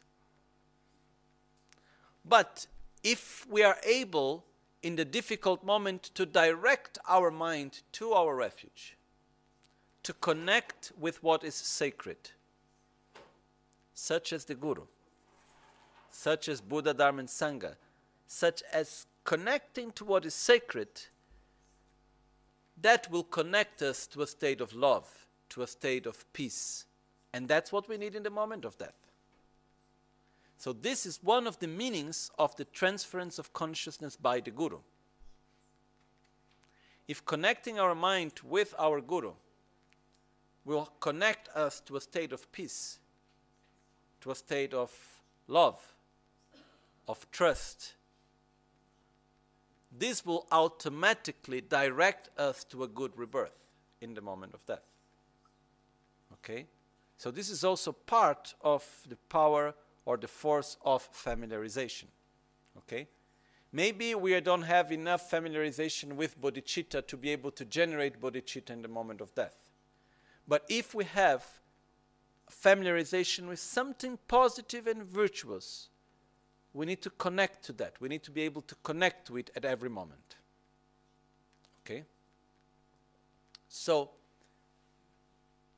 This is what is called the fifth force or the force of familiarization. Okay, so we familiarize ourselves with what is virtuous and positive, such as bodhicitta, such as love, compassion, correct view of reality, or by simply connecting ourselves with Guru Buddha, that's enough. Okay? So again, when we look upon the five forces, does it look as something impossible to practice or it's something possible? I believe it's feasible. Okay? But we need to start. We cannot wait. So write your will. Just, just take paper and pen. You don't need much more. You know? Let go the attachment to material things. You know? Look beyond this body. Don't give any more chances to your own defilements. Don't give more space to it. Develop a strong desire to what goes beyond this body. And familiarize yourself with virtue. This is the insurance for a good rebirth. Okay? It's not something that we may be able to develop automatically It's not something that we may be able to do in one day or in one year. Maybe yes. But it's something that we need to start working on since this very right moment. Okay? So, in the Guru Puja, when it says, Should we have not completed the points of the path at the time of death, we seek your blessings that we may be led to a pure land, which means to a good rebirth, through either the instructions of applying the five forces, which is as we have just explained, or also by the forceful means to enlightenment. The forceful means to enlightenment is what is called in Tibetan powa. Okay? Powa, it's like, is to. Po, it also means to go from one place to another. So, powa, it means to get out, to die, directing oneself forcefully to a good direction, to a good rebirth. The practice of POWA, um, there are different ways of practicing POWA. So, to do the second type of practice, which is the POWA in accordance with the practice of Guru Yoga or in accordance to Vajrayana, whatever is our yidam also it is something that can be done on the basis of the five forces. So, in order for the POWA to work, first of all, we need to have the five forces. Okay? So, we develop the five forces, we focus our mind since the very right moment into training ourselves in the, the five forces. And then, on top of that, we can meditate on the practice of POWA, which will, I will give a short description of how to do it. Okay? But it's not an alternative. Oh, or I do the practice of POWA or I train in the five forces. No, the practice of POWA is one step further that we do. But it must be on the ground, it must be built on the ground of the five forces. Okay? So, once again, the five forces is something that we have no time to waste. We need to train ourselves starting from now. Okay. So, the practice of POWA itself.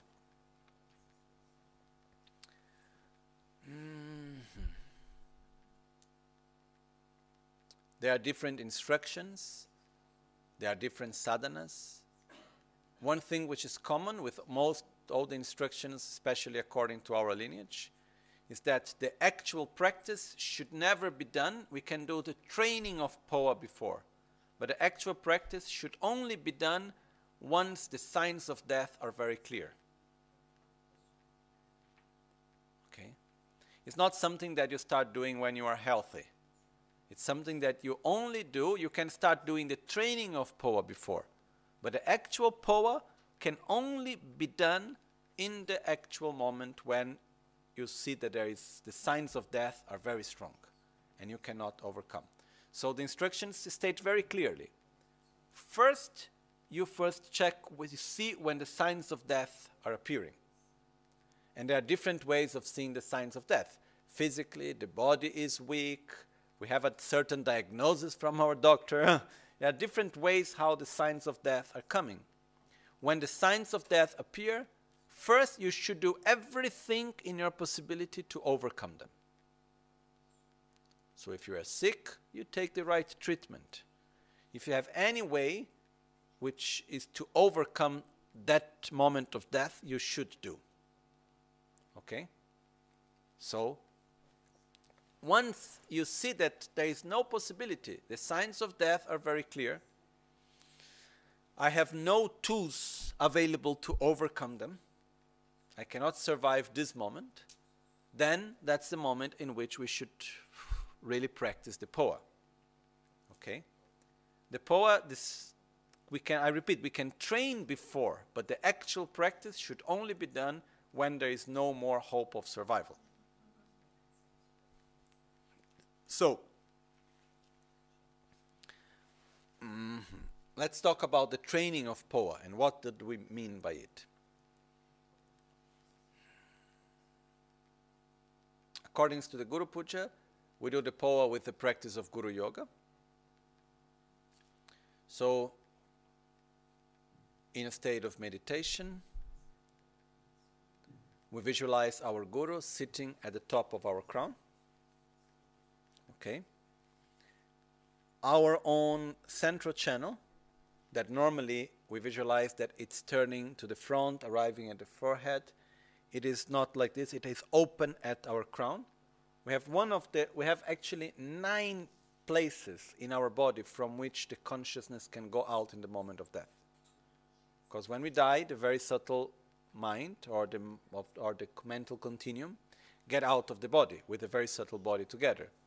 And there are nine places from which it can get out, which basically are the sexual organ, the anus, the navel, the mouth, the two nostrils, the two ears, the two eyes, or the crown, which is the, the, the Brahma door, which is in it, the fontanella in, in, in Italian, which is basically the place where, when we are babies, is still open, no, in the head. Okay, so it's said that in the moment when someone dies, the mental continuum can get out of the body from one of these nine doors.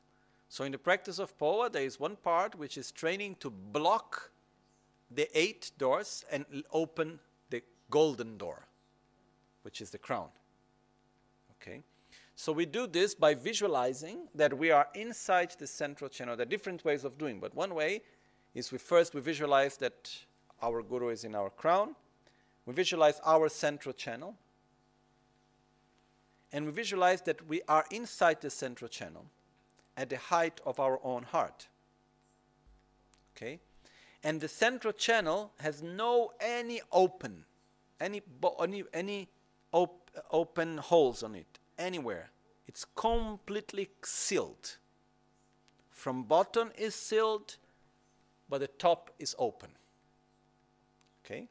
So we visualize that we are there and that our central channel, the top of it, it's connected with the bottom of the central channel of the guru sitting at the top of our head. Okay? And when we look within, we look from within the central channel and we are able to look down, we see no exit. We look around, we see no exit. But then we look up and we go through the central channel and we can see a light, like a light in the end of a tunnel. We see there and we can see the heart of Guru Buddha. We can see the like this dot of light, which is the sixth syllable, which represents the very subtle body of mind of the Guru within his central channel. It's like our both channels are connected. And then once we can see it, we develop this very, very strong desire to go there. We develop this very strong intention to go. So, we imagine that from within, first we develop this strong desire. It's like a sort of attachment. It's like imagine we take our whole force of attachment and desire and we want to be inseparable from Guru Buddha. We want to go there. And then we direct, or through the power of intention, if we are able, we use the vase breathing technique in which we inhale, we take all our energy to enter into the central channel below the navel. And then once it's like we focus all this very strong energy, then there is one particular sound, which is like hic, which looks like one, uh, how do you say, a hiccup, uh, which that we do this sound, and this sound, it helps the, the upward moving wind to go upwards. And as we do the sound hic, with the vase breathing, we send the energy upwards. It's like shooting like an arrow the mind towards the mind of the guru. Okay? So, by doing in this way, the other, it's, this is done when the person has the training of the vase breathing and has the training of moving one's own energy. If not, we can still direct the mind through the power of intention. We may not yet be able to direct the winds into the central channel, and then when we direct the winds into the central channel, and then we are looking upwards towards the heart of the Guru Buddha, and we want so much to go there, and we hold the wind. It's like if we take an arrow with a bow, and then we pull it, and then we are holding, holding, holding, and suddenly we let it go. This is when we do this hiccup sound. And then the mind goes upwards. Okay? If the person does this in the correct way without being the moment of death, there is the danger of dying.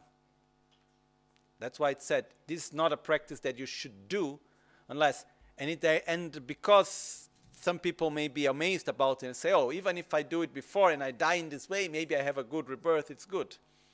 It is said in many, many texts that if you do this and you are successful, but it was not the moment of death, it takes you to the wrong direction because you are not valuing the preciousness of this life. So don't do unless it's the right moment to do it. Okay? So, if we are not, if we don't have this ability of directing our winds, we can still do it through the power of intention. Okay? So we are there inside and we develop this strong, strong wish as we look upwards and we see the central channel of Guru Buddha and we see at his heart. That like the seed syllable like hum or like the ah, and we see the center like a dot of light vibrating which is the heart, the mind of Guru Buddha, and say, I want to be inseparable of it. And then we develop this very, very strong wish and intention. Okay? Then there are different systems. Some of them we do the hiccup few times, and then the mind goes from one level of the central channel to the next until it reaches the heart of the Guru, like in the practice of Chöd, for example. There are different ways. But on the basis, what we do is that we focus on the central channel with no other exit other than the crown like a tunnel with one light coming from one side one end and the other end is closed we train to see our central channel first and we train to see ourselves from within the central channel and we develop this incredible strong intention to be one and inseparable with Guru Buddha. And then we look upwards and then we want to go to that direction. Okay, in the training, we train to see the central channel, to see the Guru in our crown. We develop the wish to go there, but we don't go. Okay, that's part of the training.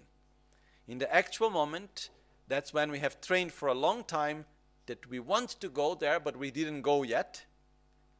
And then we go back to that very strong intention and then we let ourselves go. And then we imagine that we go upwards and we become one and inseparable with the heart of Guru Buddha. Okay? So this is, in very few words, the essence of Powa. Who explained this to me was Rinpoche himself. One day we were walking actually. We were the, one of these rare moments we were walking alone in the temple, in the ground floor. And then I asked Rinpoche something about Powa, and he explained me in this visualization. He said, Oh, there are many different techniques, but all of them come down to this. This is the actual thing. Hmm? So, if as we reach the end of our life, we have not completed the essence of the path, may to the power of the familiarization of the five forces and to the power of the transference of consciousness through the blessings of the Guru, which is one way is by faith in the Guru, but through the power of this visualization, also through the direction, may we be able to have a good rebirth. Okay? One small thing also, not so small, but one other thing also is that if, for example, we are near to someone that is about to die, and this person is not necessarily Buddhist, what we need to do is to connect the person to its object of faith. You know, the practice of, of Powa can be done with Jesus, can be done with the Madonna, can be done uh, with a source of light that symbolizes all that is good. But the important thing is for the person that is dying to visualize that from the heart there is a light going upwards through the head and then you want to go to that sphere of peace. You want to go there. That's very important. We can visualize for the person. There are some great masters that have the power, also, they know how to deal with energy. So somehow they can push the mind. Okay? And they can direct the mind and also through the power of one's own visualization. I saw Rinpoche doing it once, was very strong. We were in Borobudur many years ago, and then we were about to go to the stupa early in the morning. Then someone came saying that one lady from Malaysia, she was dying. And then uh, I was there, few of us, we went together with Rinpoche, and he did the powa at that time for her. No? And it was very powerful. It was uh, very strong, actually, even to be there and to see also happening, no? with this hic and so on. So there are some masters that have this ability to know how to deal with energy. It's like if they push the mind. No? But sure, they cannot do this unless the person is actually dying. Otherwise, he kills a person if it's not done in the right way. No? So, uh, but also one great master called Geshe Champel Senge, he explains in one of his books that one of the ways how the Guru does the powa for us is that if in the moment of death we remember our Guru and we take refuge, he will guide us to a good rebirth.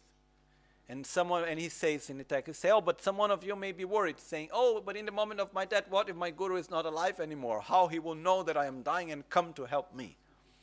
Or someone may say, Oh, my Guru is so busy. Normally, oh, forget how he can know that I'm dying and how he can come there for me. He may be busy with something else. And he states very clearly that what guides us to the good rebirth in the moment of death as the Guru is our pure relationship with the Guru.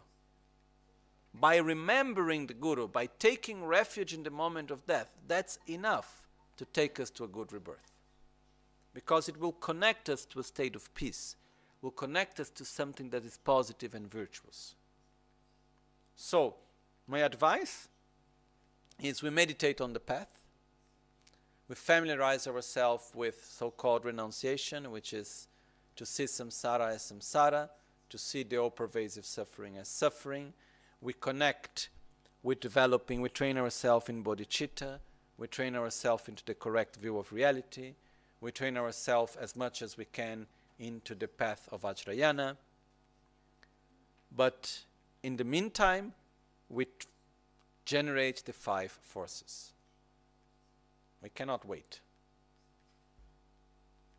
And the wonderful thing is that if we prepare well enough to die by generating the five forces, we are living well.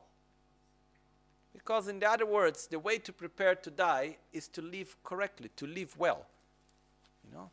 Imagine to live this life without attachment to material things, without attachment to the body, not following negative emotions, having positive wishes and aspirations, and familiarizing ourselves with virtue. What do you want more?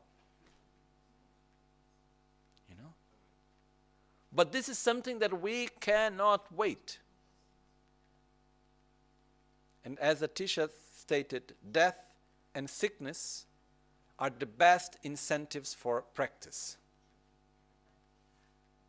So we cannot continue to live as if we were immortals. Because the truth is that much sooner than later this body will end. And we need to be ready. And we have all the tools to prepare ourselves in the correct way. Many of us, we are already preparing ourselves without knowing that we are preparing ourselves. But we need to do it with awareness also. And we all we have the right tools for it. So we really need to put an effort into that. Okay? And in the practice of POWA, it's not complex, but you need to have concentration, you need to be able to visualize, we have familiarity with the central channel, you need to have total faith in Guru Buddha, and you need to train yourself to look upwards, see the one only exit, and to say, I want to go there. You know? But not, not at the moment, but that moment will come. So imagine you want so much to go to one place, but you cannot go your whole life, and then suddenly you are allowed to go. So happy. That's why it's said that when we finally can go to the heart of the Guru. It is like said to be like a, someone that after a long time can go back home. You know, it's like going back to the arms of one's own parents. It's like going to the place that we mostly want. So it's said that if we do it in the right way, we can die with this joy of going to a place that we want so much to go. So for that, we train that by during our lifetime, we visualize the central channel. You know, then we look from, from inside, we enter the central channel, and then we look upwards. There are techniques that we are in the heart, techniques that we are in the navel, but the important thing is that we look upwards. We see the central channel of Guru Buddha that is in our crown, to whom we had made already requests of blessings before. And then we look for so say, I want so much to go there. I want so much to go there. And we develop this intention, this desire so strong. And every day when we meditate on it, we develop for a few minutes a day at least, we say, Oh, I want to go there. And then in the day of our death, we can finally go there. And then it, generates this sort of great joy of saying, it's like going back home. Okay? So this is what in Tibetan is called menga, which means there is no real translation for it, but it's the instructions which go from heart to heart. Okay? So uh, please take it seriously. Okay? Please take seriously. We have been having this wonderful opportunity to share this life together, to share the Dharma together. And uh, we need to take it seriously that one day this life will finish. And in that day, we need to be ready. No? That's why there are three way, three levels of a practitioner of dealing with one, his own death. Three levels of preparation for death. The first level of preparation is to die having no regrets.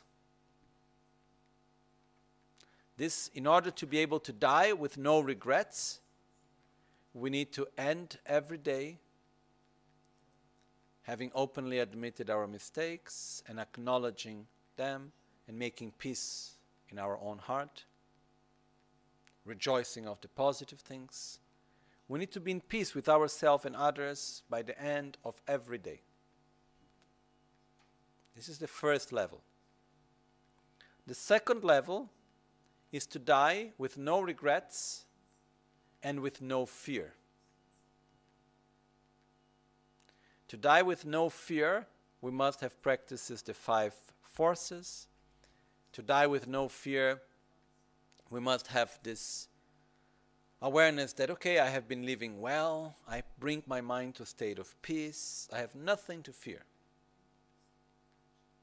Okay? And we have the awareness of continuation.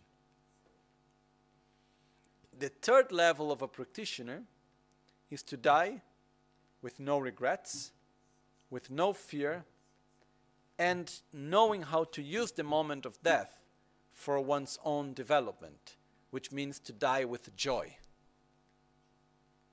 It's like, I have prepared myself my whole life, now finally I can make it.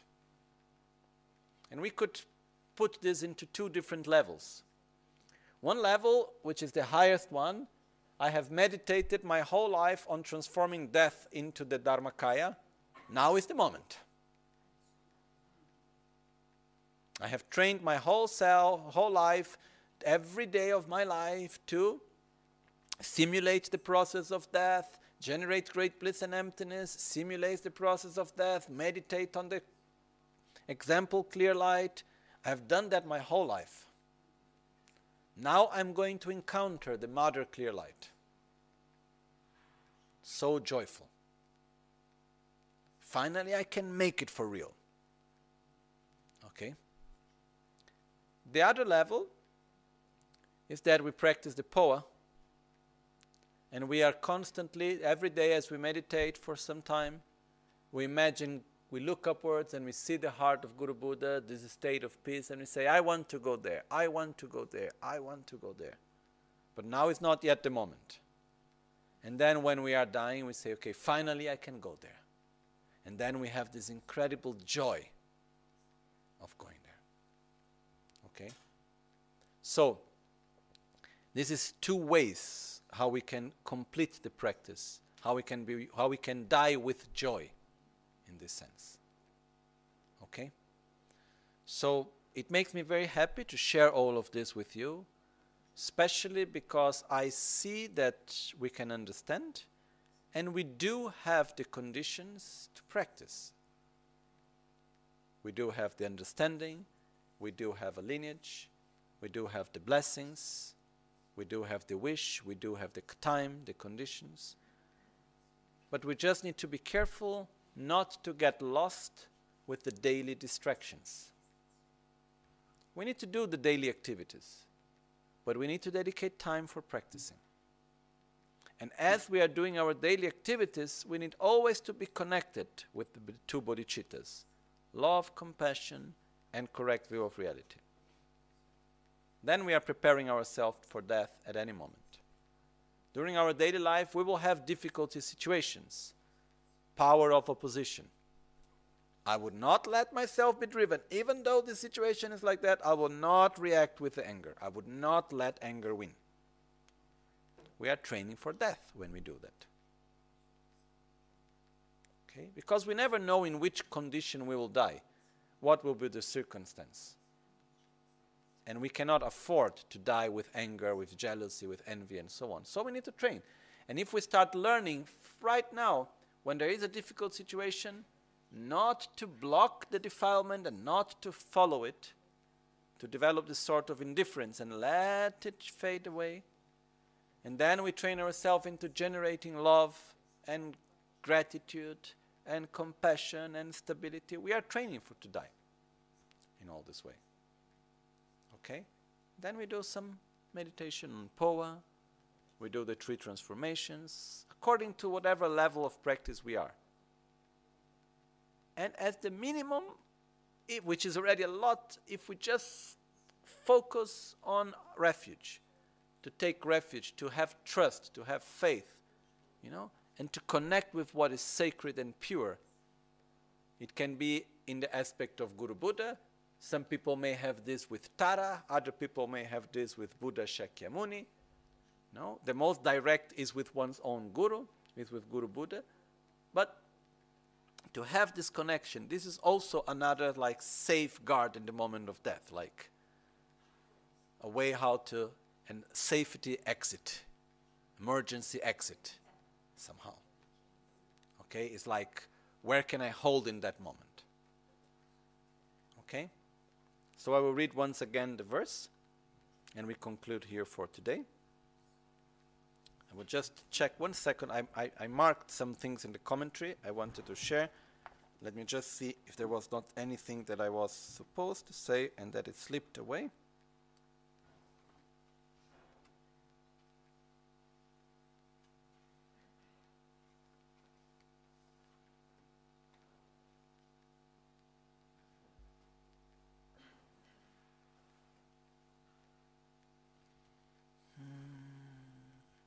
No, just one phrase here which was beautifully stated that when we do the POWA practice, it's important to look upwards but to generate a state of mind of peace, like in a very relaxed and happy state.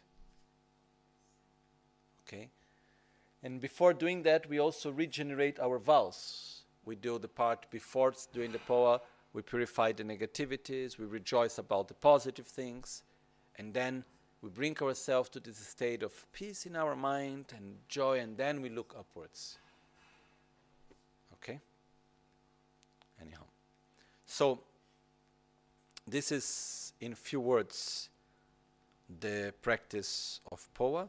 We will have opportunities to go more deep into it in other contexts, but uh, we have all the conditions to practice, and this makes me very happy that we are able to share it. We have everything.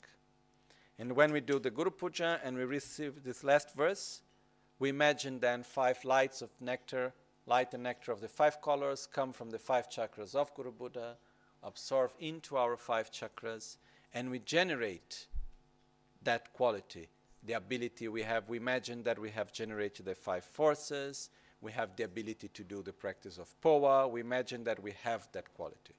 And at the same time, we commit ourselves with it. Okay? So the verse 112 says, lamna masin chiwe tuche na tsentap tsangya lame powa ni tomga yandan charwe damagi takbe shintu drubra jingi lo. Should we have should we not have completed the points of the path at the time of death, we seek your blessings so that we may be led to a pure land through either the instructions of applying the five forces or by the forceful means of enlightenment, the Guru's transference of mind. We do the final dedications. 사야시여 벽에 축심에도 차리랍링시 니데 겜바디 상게 신둘라 믹데 울와르키 드르군 남다 싱라 쳬파르쇼야 제춘 라메 고체랍텐치 남카르틴레 촉추르게 바당 losan tempe drunme sasum ki drove munsel taktu ne gyur chi yidama guru ratna mandral kam niryata yami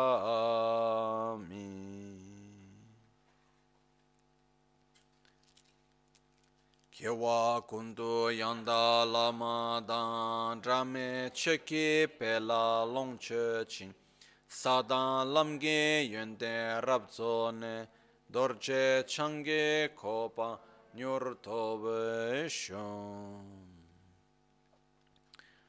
lamna masin chiwe tuche na tsendaba tsangya lame powani tomga yandan jarwe damga gi takpe shintu drube gyurungo should we not have completed the points of the path at the time of death, we dedicate our merits so that we may be led to a pure land through either the instructions of applying the five forces or by the forceful means of enlightenment, the Guru's transference of mind. chanchu semchu rimbo che ma ke panam ke guruchi ke pa nyampara me pa yang Kongne kontu pelvar sho gewa di nyurtu da. Lama sangye drupgyurne drowa chikyang malupa tei sala kupar sho. Nimo dele ni me kuyan de delekshin shin, takto delek pe, koncho sumke jingilo, koncho sumke ngodrubo tsol, koncho sumke trashi shun. At dawn or dusk, at night or midday, may the three jewels grant us their blessings. May they help us to achieve all realizations and sprinkle all the path of our lives with various signs of auspiciousness.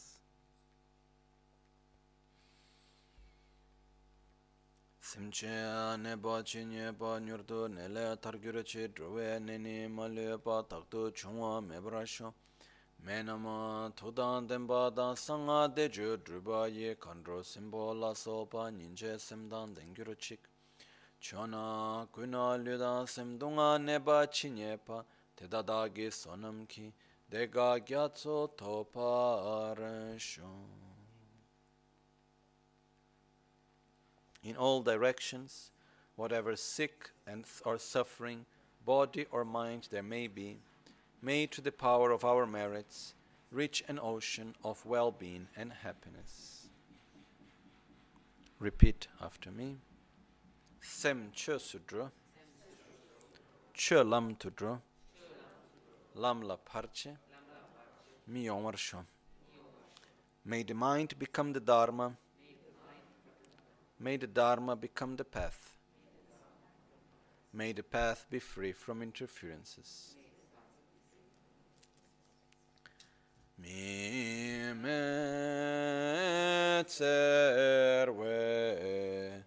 tserwe ter chen chen re si dri me Wampo jampe liang du pong ma lu jom tse sang we da chen ke pe